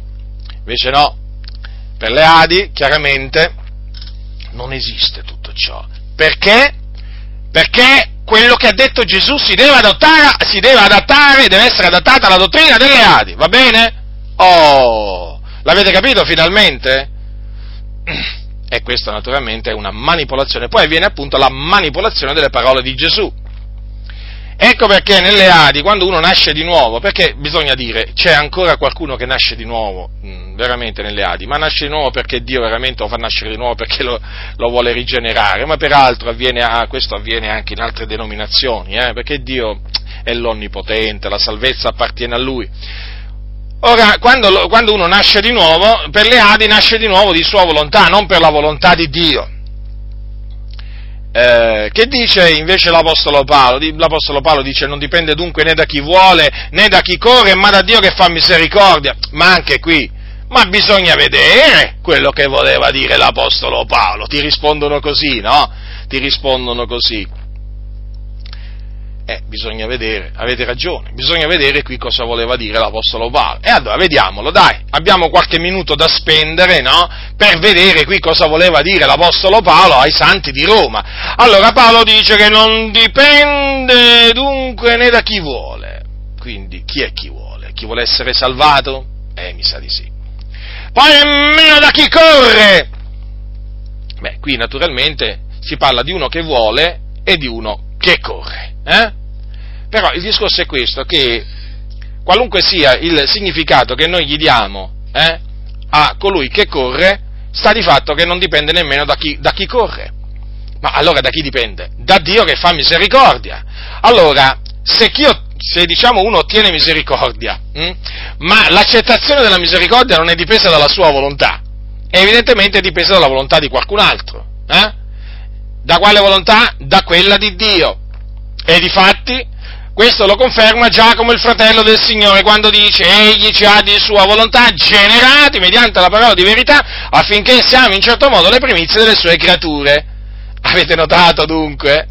Quindi praticamente le A D I in questa maniera, per esaltare il, il cosiddetto libero arbitrio dell'uomo, hanno finito con l'annullare la sovranità di Dio, o il meglio il proponimento delle elezioni di Dio, che dipende non dalla volontà dei chiamati, ma dalla volontà di colui che chiama. Ora noi siamo stati chiamati, siamo stati chiamati al ravvedimento, eh? Ma il discorso è che la salvezza non è dipesa dalla nostra volontà, ma dalla volontà di colui che ci ha chiamato a ravvederci. Peraltro è lui che ci ha dato il ravvedimento, quindi per forza di cose è dipeso, appunto, il nostro ravvedimento è dipeso dalla sua volontà, cioè dalla volontà di Dio. Ma d'altronde, come dice Giacomo, Giacomo nel Vangelo da lui scritto, vi ricordo che Giacomo era uno degli apostoli del Signore, cosa ha detto Giacomo di coloro che hanno ricevuto Gesù? Dice così: a tutti quelli che l'hanno ricevuto, egli ha dato il diritto di diventare figlioli di Dio, a quelli cioè che credono nel suo nome, i quali non sono nati da sangue, né da volontà di carne, né da volontà d'uomo, ma sono nati da Dio. Ora, se noi che abbiamo creduto nel Signore Gesù non siamo nati da volontà d'uomo, evidentemente eh, in questa volontà d'uomo c'è anche la nostra volontà, come anche c'è la volontà di colui che ci ha evangelizzato, di colui che ci ha annunziato Cristo e Lui crocifisso, di colui che ci ha esortato a ravvederci e così via.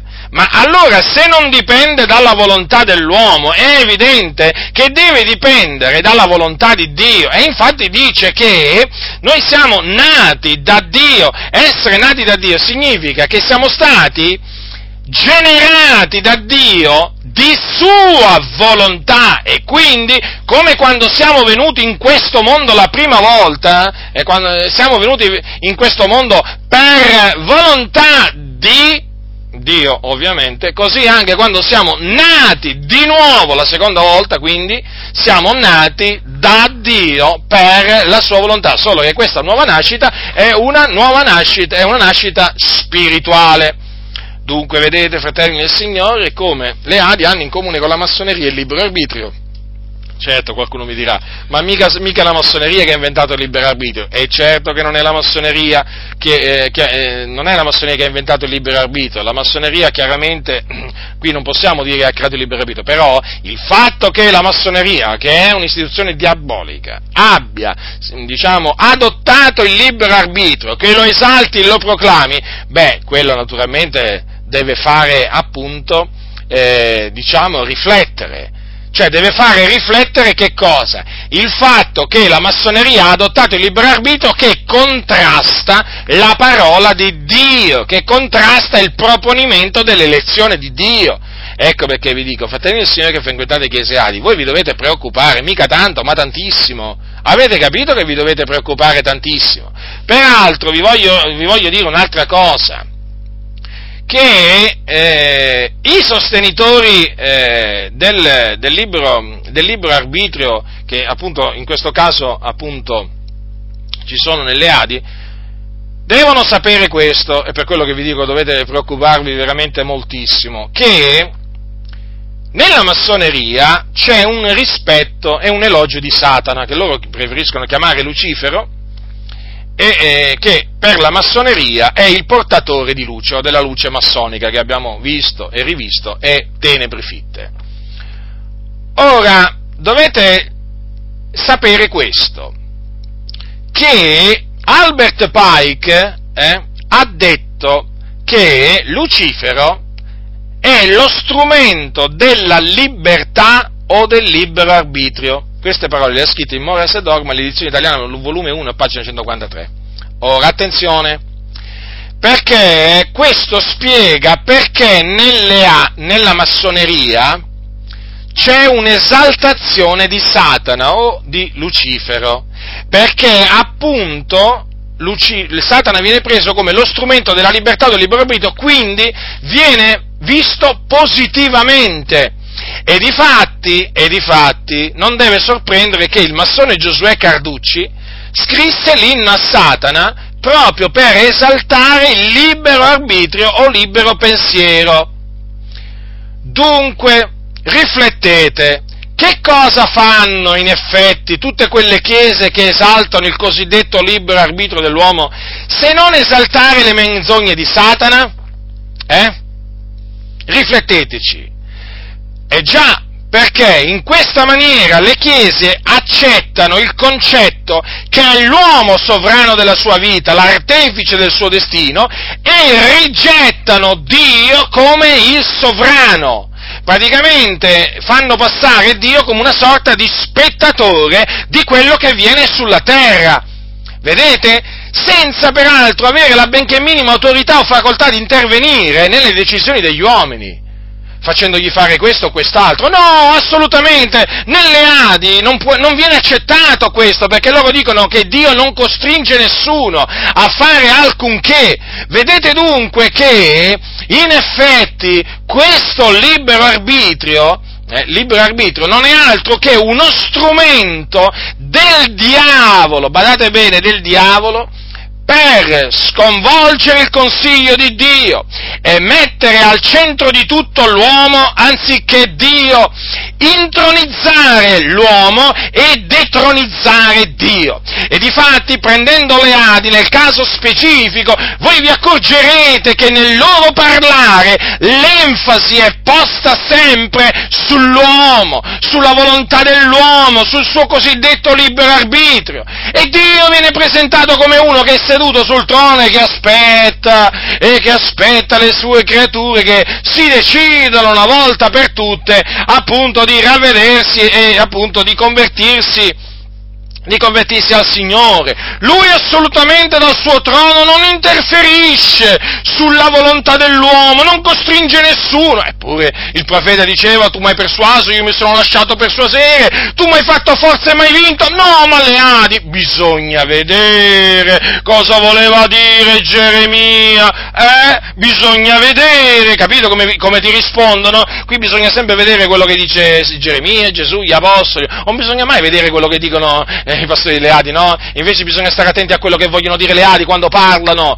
quando parlano e quando anche dicessero una cosa giusta, anche quando dicono una cosa giusta, stare attenti, perché bisogna vedere dove vi vogliono portare, dove vi vogliono portare dicendo quella cosa giusta, perché loro hanno altri fini, hanno altri interessi, oramai, oramai li abbiamo capiti. Avete capito dunque? Avete capito questa, diciamo, falsità del libero arbitrio? Eh? Che cosa praticamente porta a fare? Porta a disprezzare Dio, porta a sfigurare Dio, porta a sfigurare l'immagine dell'Iddio vivente e vero, che da sovrano, da sovrano che cosa viene fatto diventare? Eh, uno spettatore. Eh, avete mai visto uno spettatore in uno stadio là, eh, che aspetta l'esito della l'esito della, della partita, lui certo non può fare, non può fare altro, al massimo può fare, può fare il tifo per l'uno e per l'altro, però non può fare niente. E così il Signore nelle A D I, il Dio vivente è vero, è uno spettatore, eh? Peraltro no, Dio non fa il tifo per niente, per nessuno, eh? Questo è chiaro, no? E il Signore è lì che aspetta, guardate come lo presentano, come un Dio che aspetta l'uomo che brancola nel buio, la pecora perduta che non sa dove va, e Dio è là che aspetta che finalmente si decida a trovare la via. Ma non era, ma non era una volta il pastore che andava in cerca della pecora perduta, eh? Ma non era, da qualche parte ho letto che un pastore si è messo in moto e si è messo alla ricerca di una pecora che aveva perduto, e poi appunto quando la trova se la mette sulle spalle e la riporta all'ovile. Dove l'avrò letto questo? Ma forse nella Bibbia, sì, mi sa che l'ho trovato, nella Bibbia, nella Bibbia, sì sì, nella Bibbia c'è questa storia, fratelli delle A D I, ma guarda un po', ma guarda un po', chi è l'uomo fra voi che avendo cento pecore se ne perde una, non lasci le novantanove nel deserto e non vada dietro alla perduta finché non l'abbia ritrovata, e trovatela tutta allegro, se la mette sulle spalle, e giunto a casa chiama assieme gli amici e i vicini e dice loro: rallegratevi meco perché ho ritrovato la mia pecora che era perduta.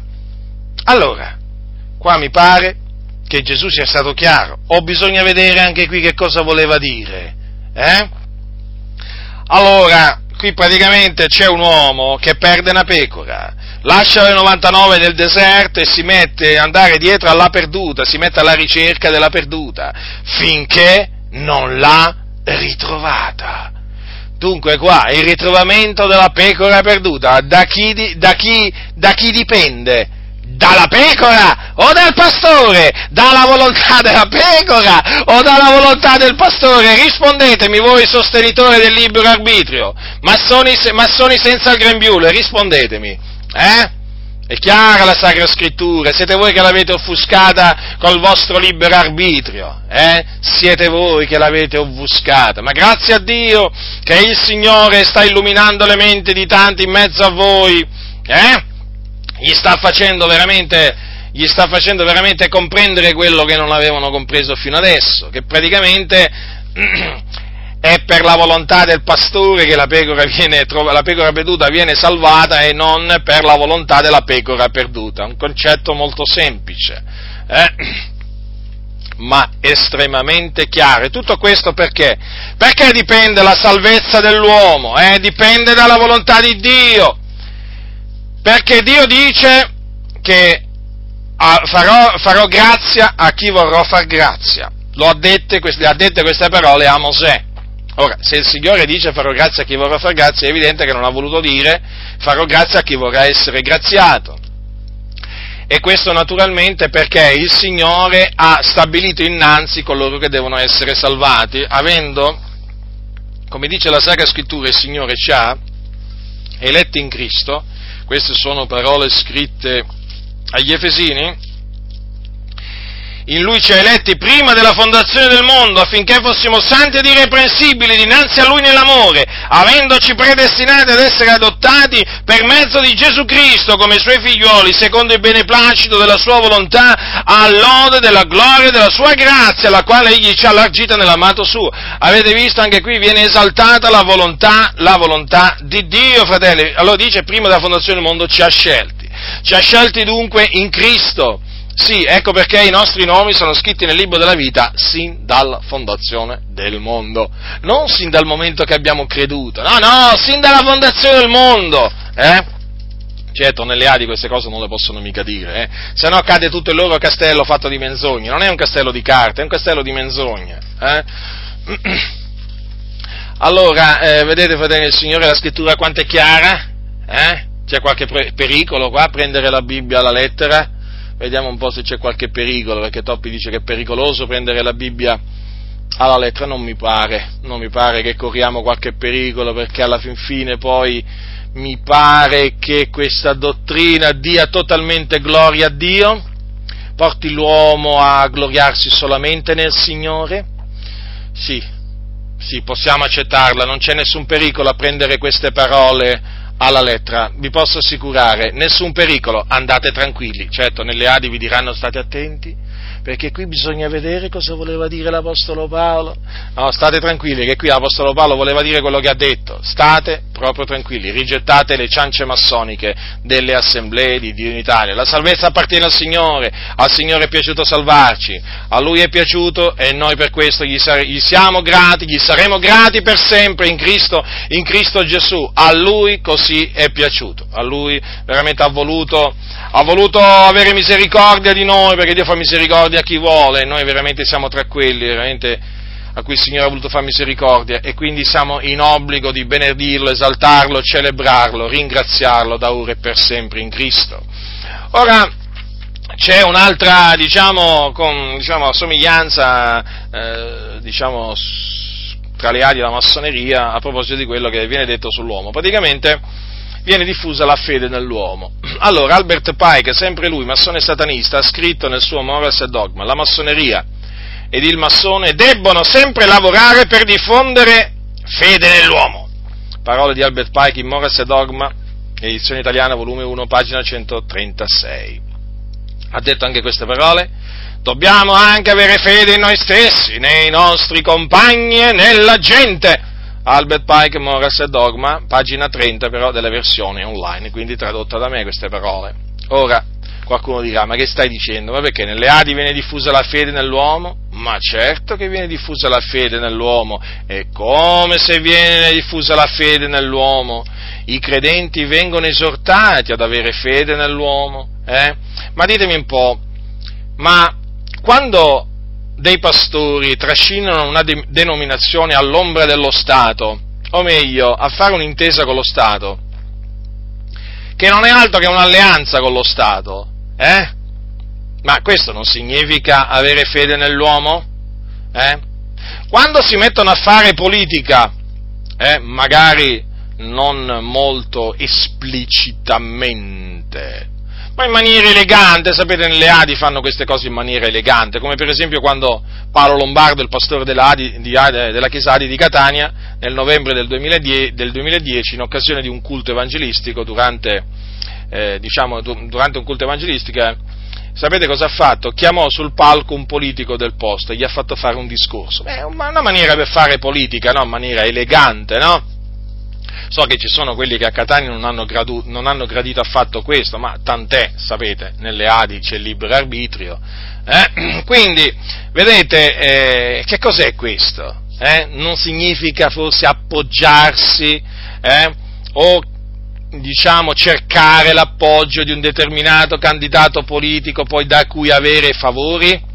Eh? È vero che non è solo le A D I che agiscono così, ormai anche tante chiese pentecostali fuori dalle A D I, a voglia, a voglia che agiscono così, anche chiese dei fratelli ho saputo, eh, addirittura invitano politici nel locale di culto, e proprio l'anziano, il pastore, esorta proprio a dare al candidato politico i voti, perché, sapete, c'è la legge del dare e dell'avere, no? Io do a te, poi chiaramente tu dai a me, no?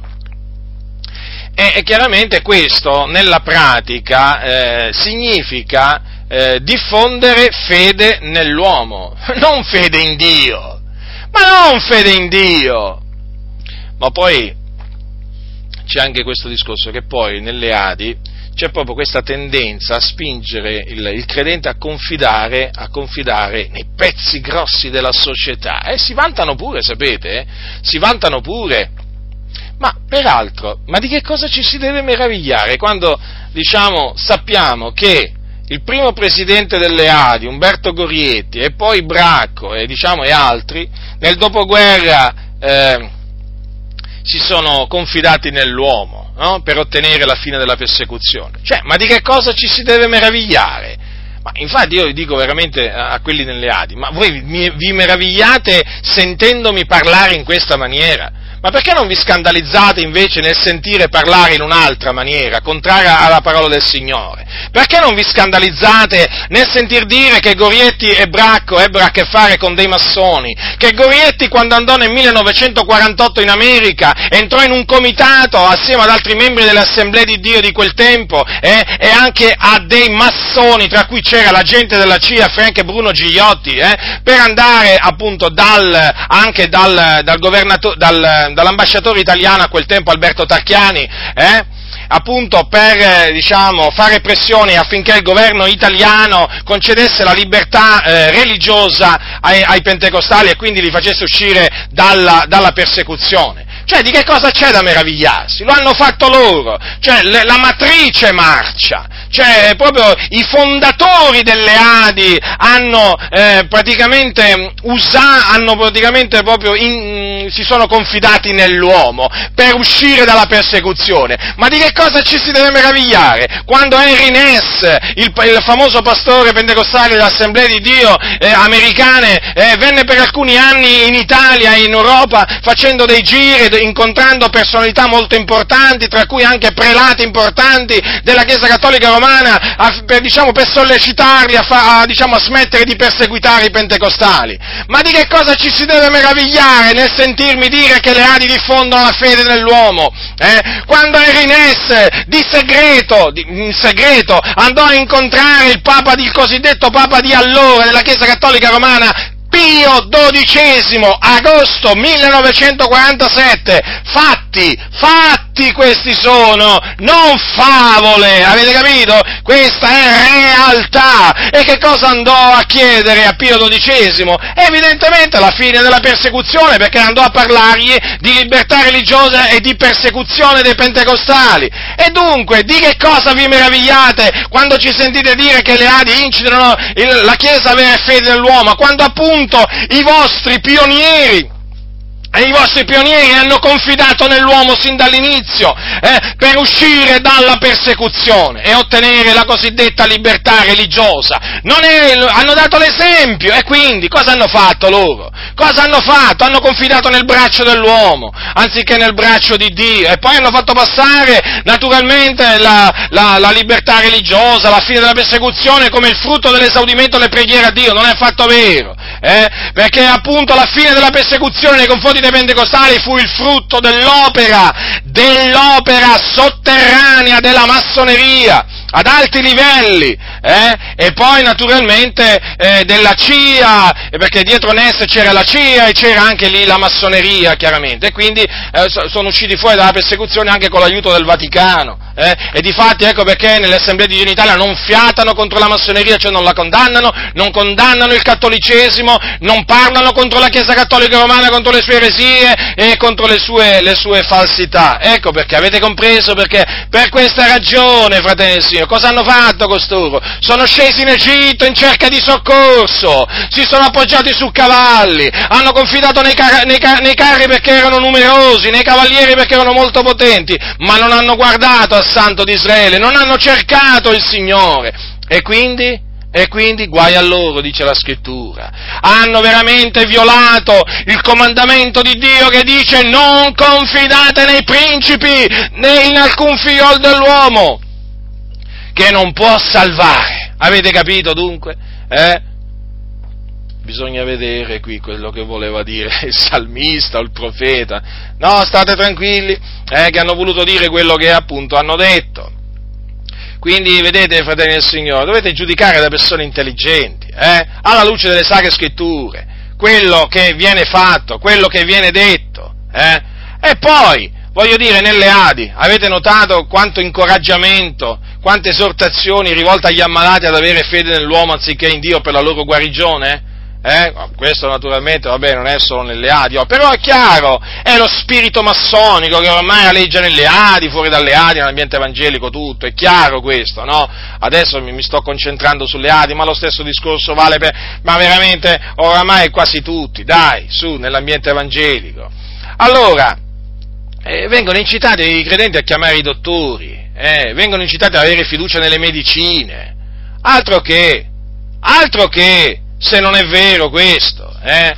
addirittura, addirittura, addirittura arrivano ad affermare che il credente prega prima di assimilare le medicine e Dio le benedice, avete capito? Dio benedice le medicine, quindi Dio guarisce tramite le medicine, non guarisce più tramite la fede, solamente tramite la fede, eh, ma praticamente, secondo loro, eh, guarisce tramite la fede e le medicine. Eh sì, vedete? Quindi, praticamente, loro esortano proprio a riporre la, fil- la fiducia nella scienza medica. Peraltro le A D I appoggiano la scienza medica, la ricerca medica. Infatti dovete sapere che ehm, una parte delle loro entrate tramite l'otto per mille le devolvono all'Associazione Italiana contro la Leucemia e all'Associazione Ricerca contro il Cancro. Sì, leggete Francesco Toppi e mi sarete, il libro di Francesco Toppi e mi sarete testimoni, a pagina centosessantasette. Avete capito quindi? Nelle A D I ormai i fatti parlano chiaro, eh? Loro non vogliono essere fatti passare per fanatici, capito? Per fondamentalisti. Hanno in orrore questo. E allora chiaramente devono avere un parlare, una dottrina accomodanti, tra cui c'è anche questa sulla guarigione. È vero che loro dicono crediamo nella guarigione divina, però tu scavando, investigando sempre di più, che cosa scopri? Che praticamente loro credono che Dio guarisce tramite le medicine, quindi ha bisogno delle, delle medicine per guarire le persone. Già, proprio così. Sì, sì, proprio così, fratelli nel Signore. Gesù diceva agli ammalati, quando appunto venivano da lui guariti, la tua fede t'ha guarito. A quella donna, a quella donna dal flusso di sangue, eh, sapete cosa gli disse quando fu guarita? La tua fede ti ha guarita. Eh? Non gli disse la tua fede più le medicine, eh? Perché voi sapete che quella donna aveva presa, aveva, aveva, aveva ricorso ai, ai medici, eh? E dice la scrittura però che aveva, soffer- molto, aveva sofferto da molti medici ed aveva speso tutto il suo senza alcun giovamento, anzi era piuttosto peggiorata. Pensate alle medicine che effetto ebbero su quella donna. Peraltro lo dicono persino i medici, che le medicine fanno male, fanno male, è, è un dato proprio, è un dato acclarato che persino i medici, i medici confermano. Ecco qua. E allora, vedete, questa donna si rifugiò in Cristo, ebbe fiducia in Cristo per ottenere la guarigione. Venne appunto dal di dietro, gli toccò il lembo della veste, socché il, tocchi, il lembo della sua veste e sarò guarita, e fu guarita, ma per la sua fede, non ci fu bisogno di nessun medico, eh? E, non, e chiaramente per essere guarita, e poi da quel momento è ovvio, no, che quella donna non continuò a ricorrere ai medici, perché fu completamente, completamente guarita. E quindi, vedete, fratelli del Signore, la Bibbia è chiara a tale riguardo. Ora io non sto condannando quelli che prendono le medicine, non sono, badate bene, nemmeno tra quelli che vanno e prendono le medicine dal, dallo scaffale del credente e le butta via o che gliele strappa dalle mani. No, fratelli, queste cose non le faccio ed esorto, ed esorto chiunque mi ascolta a non farle, perché Gesù diceva, ve lo ricordo, la tua fede ti ha guarito. Quindi deve essere appunto un atto spontaneo di fede del malato, quello di mettersi a confidare totalmente nel Signore. Quanto a noi lo incoraggiamo, certamente lo esortiamo, ma lungi da noi, lungi da noi nell'imporre con la forza, attenzione, eh, questa appunto convinzione che noi abbiamo. Quindi queste cose le dico perché ci sono taluni che spargono delle voci, delle voci me- menzognere, diciamo, sul mio e sul nostro, sul nostro conto. Ecco, quindi vedete, va bene il Signore, ma poi... Vedete che, eh, che diciamo le A D I confidano nel, nell'uomo, eh, è evidente anche perché nei loro allineamenti dottrinali A D I si legge: non ci opponiamo alla scienza medica né condanniamo il ricorso ad essa e ringraziamo Dio per tutti i suoi successi. Proclamiamo soltanto che quando l'uomo non può più nulla, Dio può ancora tutto e per questo preghiamo per i malati disposti a credere alla guarigione per la fede nel nome di Cristo Gesù il Signore. Attenzione, attenzione perché c'è una contraddizione netta in queste parole, perché? Perché, vedete, loro, per cercare di conciliare la scienza e la fede, hanno cercato, come si suol dire, di dare una botta di qui e una botta di là. Eh? Ascoltate. Perché loro che cosa dicono? Che cosa dicono? Che quando l'uomo non può più nulla, Dio può ancora tutto. Notate? Dunque, fino a un certo limite, fino a un certo limite, diciamo, il credente, il credente è invitato ad avere fiducia nell'uomo. Poi, quando naturalmente l'uomo non può più fare niente, allora è come dire, beh, allora adesso riponi, allora, la tua fiducia nel Signore. Avete capito? Cioè, nella sostanza, qual è il messaggio che le A D I, le A D I danno? Beh, eh, non è che adesso, voglio dire, perché c'hai un mal di testa o c'hai un... Eh, o c'hai una febbre, adesso chiami l'anziano di chiesa e ti fai fare l'unzione dell'olio come prescrive la Sacra Scrittura. No, perché ti prendi un'aspirina, ti prendi questo o quest'altro e ti passa, eh? E l'unzione dell'olio al massimo ci può essere se ti viene un cancro, se ti viene un tumore, se il medico dice che non c'è più nulla da fare, allora dopo ne possiamo parlare. Cioè, vedete come ragionano nella pratica? Che cosa dice invece la Sacra Scrittura? Cosa dice eh, Giacomo per lo Spirito? C'è qualcuno fra voi infermo? Chiami gli anziani della Chiesa e preghino essi su lui, ungendolo d'olio nel nome del Signore. La preghiera della fede salverà il malato e il Signore lo ristabilirà, e se egli ha commesso dei peccati gli saranno rimessi. Ora, qui non dice c'è qualcuno fra voi infermo, Eh, di un'infermità incurabile, di un'infermità gravissima, eh, eh, per la quale oramai il, i dottori lo hanno dato per spacciato. No, c'è qualcuno fra voi infermo, quindi puoi avere anche una febbre, eh? Sì, puoi avere anche semplicemente un dolore, un dolore allo stomaco, sì, devi chiamare gli anziani della Chiesa. Qui questo dice la Sacra Scrittura, e noi ci atteniamo a quello che dice la Sacra Scrittura. Invece loro che fanno?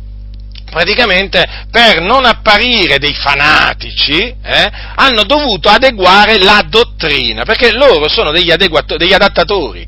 Praticamente loro adattano tutto, adattano tutto, anche la dottrina di Dio. Ma fratelli, vi sto, vi sto mettendo davanti degli esempi pratici, ma non è un adattamento questo, ma certo è un adattamento della dottrina. Non l'hanno potuto fare materialmente sulla Bibbia, ah, se potessero farlo lo farebbero volentieri, però lo hanno fatto praticamente tramite i loro, i loro diciamo, manuali, tramite i loro libri, e questo è il messaggio. E difatti nelle A D I, quando, se tu sei malato e confidi proprio totalmente nel Signore, ma ti prendono per un fanatico, anzi addirittura ci sono quelli che ti dicono che stai tentando il Signore. Pensate, non sanno nemmeno, non sanno nemmeno eh, che cosa significa tentare il Signore, eh? Vedete? L'accusatore dei fratelli, chi è? Satana. Vedete? Quando si accusa un fratello di tentare Dio, eh, quando lui invece sta confidando in Dio, vedete, quella è un'accusa diabolica, è un'accusa che viene dal diavolo. La Scrittura dice che Dio è quel che ti perdona tutte le tue iniquità, che sana tutte le tue infermità, quindi non importa che infermità tu possa avere, eh, curabile o incurabile, il Dio sana tutte le tue infermità, quindi abbi fiducia nel Signore, riponi la tua fede nel Signore, perché Egli appunto è colui, è il guaritore. Egli è il guaritore. Io vi ricordo appunto eh, quello che eh, dice la Sacra Scrittura a proposito, a proposito di Asa. Ve lo ricordate? Io questo qua l'ho già detto, l'ho già detto, voi sapete che il re Asa in alcune circostanze eh, aveva dimostrato di avere, diciamo, fiducia, fiducia nell'Eterno, però eh, arrivò il momento in cui ebbe una malattia, una malattia gravissima. Eh, gravissima ai piedi, però voi sapete che in quella malattia lui a chi ricorse? A chi ricorse? La Scrittura dice così: il trentanovesimo anno del suo regno Asa ebbe una malattia ai piedi, la sua malattia fu gravissima, e non di meno nella sua malattia non ricorse all'Eterno ma ai medici. Vedete? Questo non ricorse all'Eterno ma ai medici sono parole di biasimo che il Signore ha voluto che fossero scritte in merito a questo comportamento di Asa, che invece di Eh, ricorrere al Signore e quindi riporre la sua fiducia nel Signore per la sua guarigione, come fece re Ezechia, no, che fece? Ricorse ai medici. Ecco, vedete dunque, ma poi vi ripeto, basta, basta vedere veramente il ministero di Gesù, il ministero degli, degli apostoli per capire, per capire che in effetti la guarigione divina eh, di cui parla la Sacra Scrittura è quella che avviene mediante la fede, mediante la fede in, eh, la fede in Cristo Gesù. Vi ricordate lo zoppo, vi ricordate lo zoppo che fu guarito da Pietro? Eh, sapete che cosa c'è scritto dopo che appunto lo zoppo fu guarito nel nome di Gesù? Mm, sapete che Pietro gli disse: quello che ho te lo do nel nome di Gesù Cristo il Nazareno, cammina. E presolo per la man destra lo sollevò, e in quell'istante le piante e le caviglie dei piedi gli si raffermarono. Sapete cosa dice qua?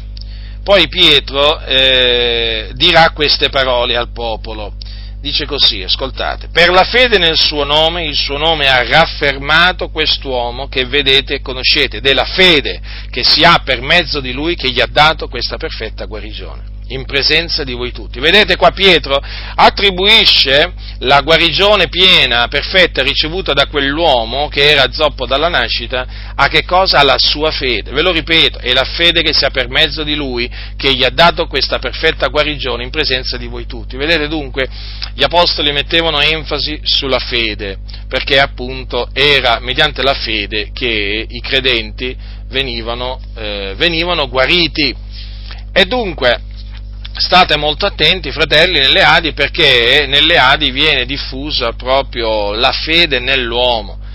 Ma basta leggere la scrittura: maledetto l'uomo che confida nell'uomo, fa della canna il suo braccio, cioè per essere presi da timore. Però d'altronde, fratelli, quando non c'è il timore di Dio, poi la parola del Signore la si contorce e gli si fa dire, e gli si fa dire quello, eh, quello che si vuole. Eh, dunque state molto attenti, perché nelle A D I oramai si è fatto strada il pensiero, il pensiero massonico, eh, diciamo anche, anche sull'uomo, ed essendo un pensiero massonico è un pensiero che non viene da Dio, è un pensiero che viene dal serpente antico, e ha portato grande, grande gra, ha prodotto dei gravi danni in mezzo alla Chiesa. Dei gravi danni, fratelli, guardate, io lo vado ripetendo oramai da tanto tempo, oramai con quelli delle A D I, devo dire, non si può nemmeno più dialogare, non si può dialogare, ma perché? Perché tu nel momento, eh, nel momento in cui tu gli citi la scrittura, la scrittura, badate bene, cioè loro ti si rivoltano contro. A che cosa è dovuto questo? A che cosa è dovuto? Eh, fatevi questa domanda. Ma io credo anche che la risposta sia molto facile. È dovuto veramente a uno spirito, che è uno spirito seduttore, uno spirito dell'errore, che oramai, eh, diciamo, nelle A D I, eh, diciamo, aleggia dappertutto, e che impedisce, impedisce a, a, a quelli che veramente hanno veramente creduto di accettare la parola di Dio così com'è, per quello che essa è. E questo naturalmente questo ci rattrista, ci rattrista molto, però vedete, noi chiaramente non, non, riman- non, non rimaniamo eh, diciamo con le mani in mano, nel senso che il nostro desiderio è quello che i credenti siano liberati dagli inganni, dalle menzogne. E quindi avvertiamo la fratellanza, avvertiamo la fratellanza perché noi amiamo la fratellanza, e quindi gli presentiamo, gli presentiamo il consiglio di Dio, tutto il consiglio di Dio, così appunto come lo si trova nella Sacra Scrittura, senza aggiungere nulla e senza togliere nulla, e senza contorcere alcunché, senza contorcere alcunché. Noi non siamo chiamati ad adattare la parola di Dio eh, ai nostri pensieri, ma no, noi siamo chiamati ad adattare i nostri pensieri alla parola di Dio, è diverso. Ma nelle A D I, fratelli del Signore, sappiate che adattano la parola di Dio al loro piacimento, ai loro pensieri, ai loro disegni, ai loro piani. Ecco perché chiaramente si evince che non sono guidati dallo Spirito della verità. Perché se fossero guidati dallo Spirito della verità, eh, non parlerebbero in questa maniera, non direbbero queste cose assurde, antibibliche, queste falsità, non le direbbero. Eh? Dunque, per l'ennesima volta ho voluto appunto mostrarvi con delle prove inequivocabili, dimostrarvi che nelle A D I esiste un pensiero massonico, massonico. E posso dirvi a voi che frequentate chiese A D I che i massoni sono contenti, i massoni sono molto contenti di riscontrare in mezzo a voi questo, questo pensiero massonico, eh, sono contenti di, nel vedere che le A D I si sono massonizzate, massonizzate. Dunque, per l'ennesima volta voglio dirvi questo, fratelli nel Signore: uscitevene e separatevene, per il bene dell'anima vostra. Ne avrete sommo bene, eh? Ne avrete sommo bene, comincerete a crescere, a maturare spiritualmente, e soprattutto comincerete a camminare nella libertà dei figlioli di Dio, veramente, alla luce della parola del Signore, perché fino adesso non avete camminato alla luce della parola di Dio, ma nelle tenebre dei vostri pastori massonizzati, perché i vostri pastori, i vostri pastori, è un dato di fatto, sono massonizzati, sono massonizzati. E questo naturalmente deve preoccuparvi così tanto da farvi veramente andare via. Loro non vogliono ravvedersi, loro non vogliono ravvedersi, fratelli nel Signore, no? I dirigenti delle A D I non vogliono ravvedersi, non vogliono convertirsi, non vogliono abbandonare le loro falsità, non vogliono fare ciò, no? Vogliono perseguire in tutto ciò, perché sono ostinati. Quindi, Quindi, fratelli, sapete quello che dovete fare. Quello che ha detto l'Apostolo Paolo: ritiratevi da loro. La grazia del Signore nostro Gesù Cristo sia con tutti coloro che lo amano con purità incorrotta.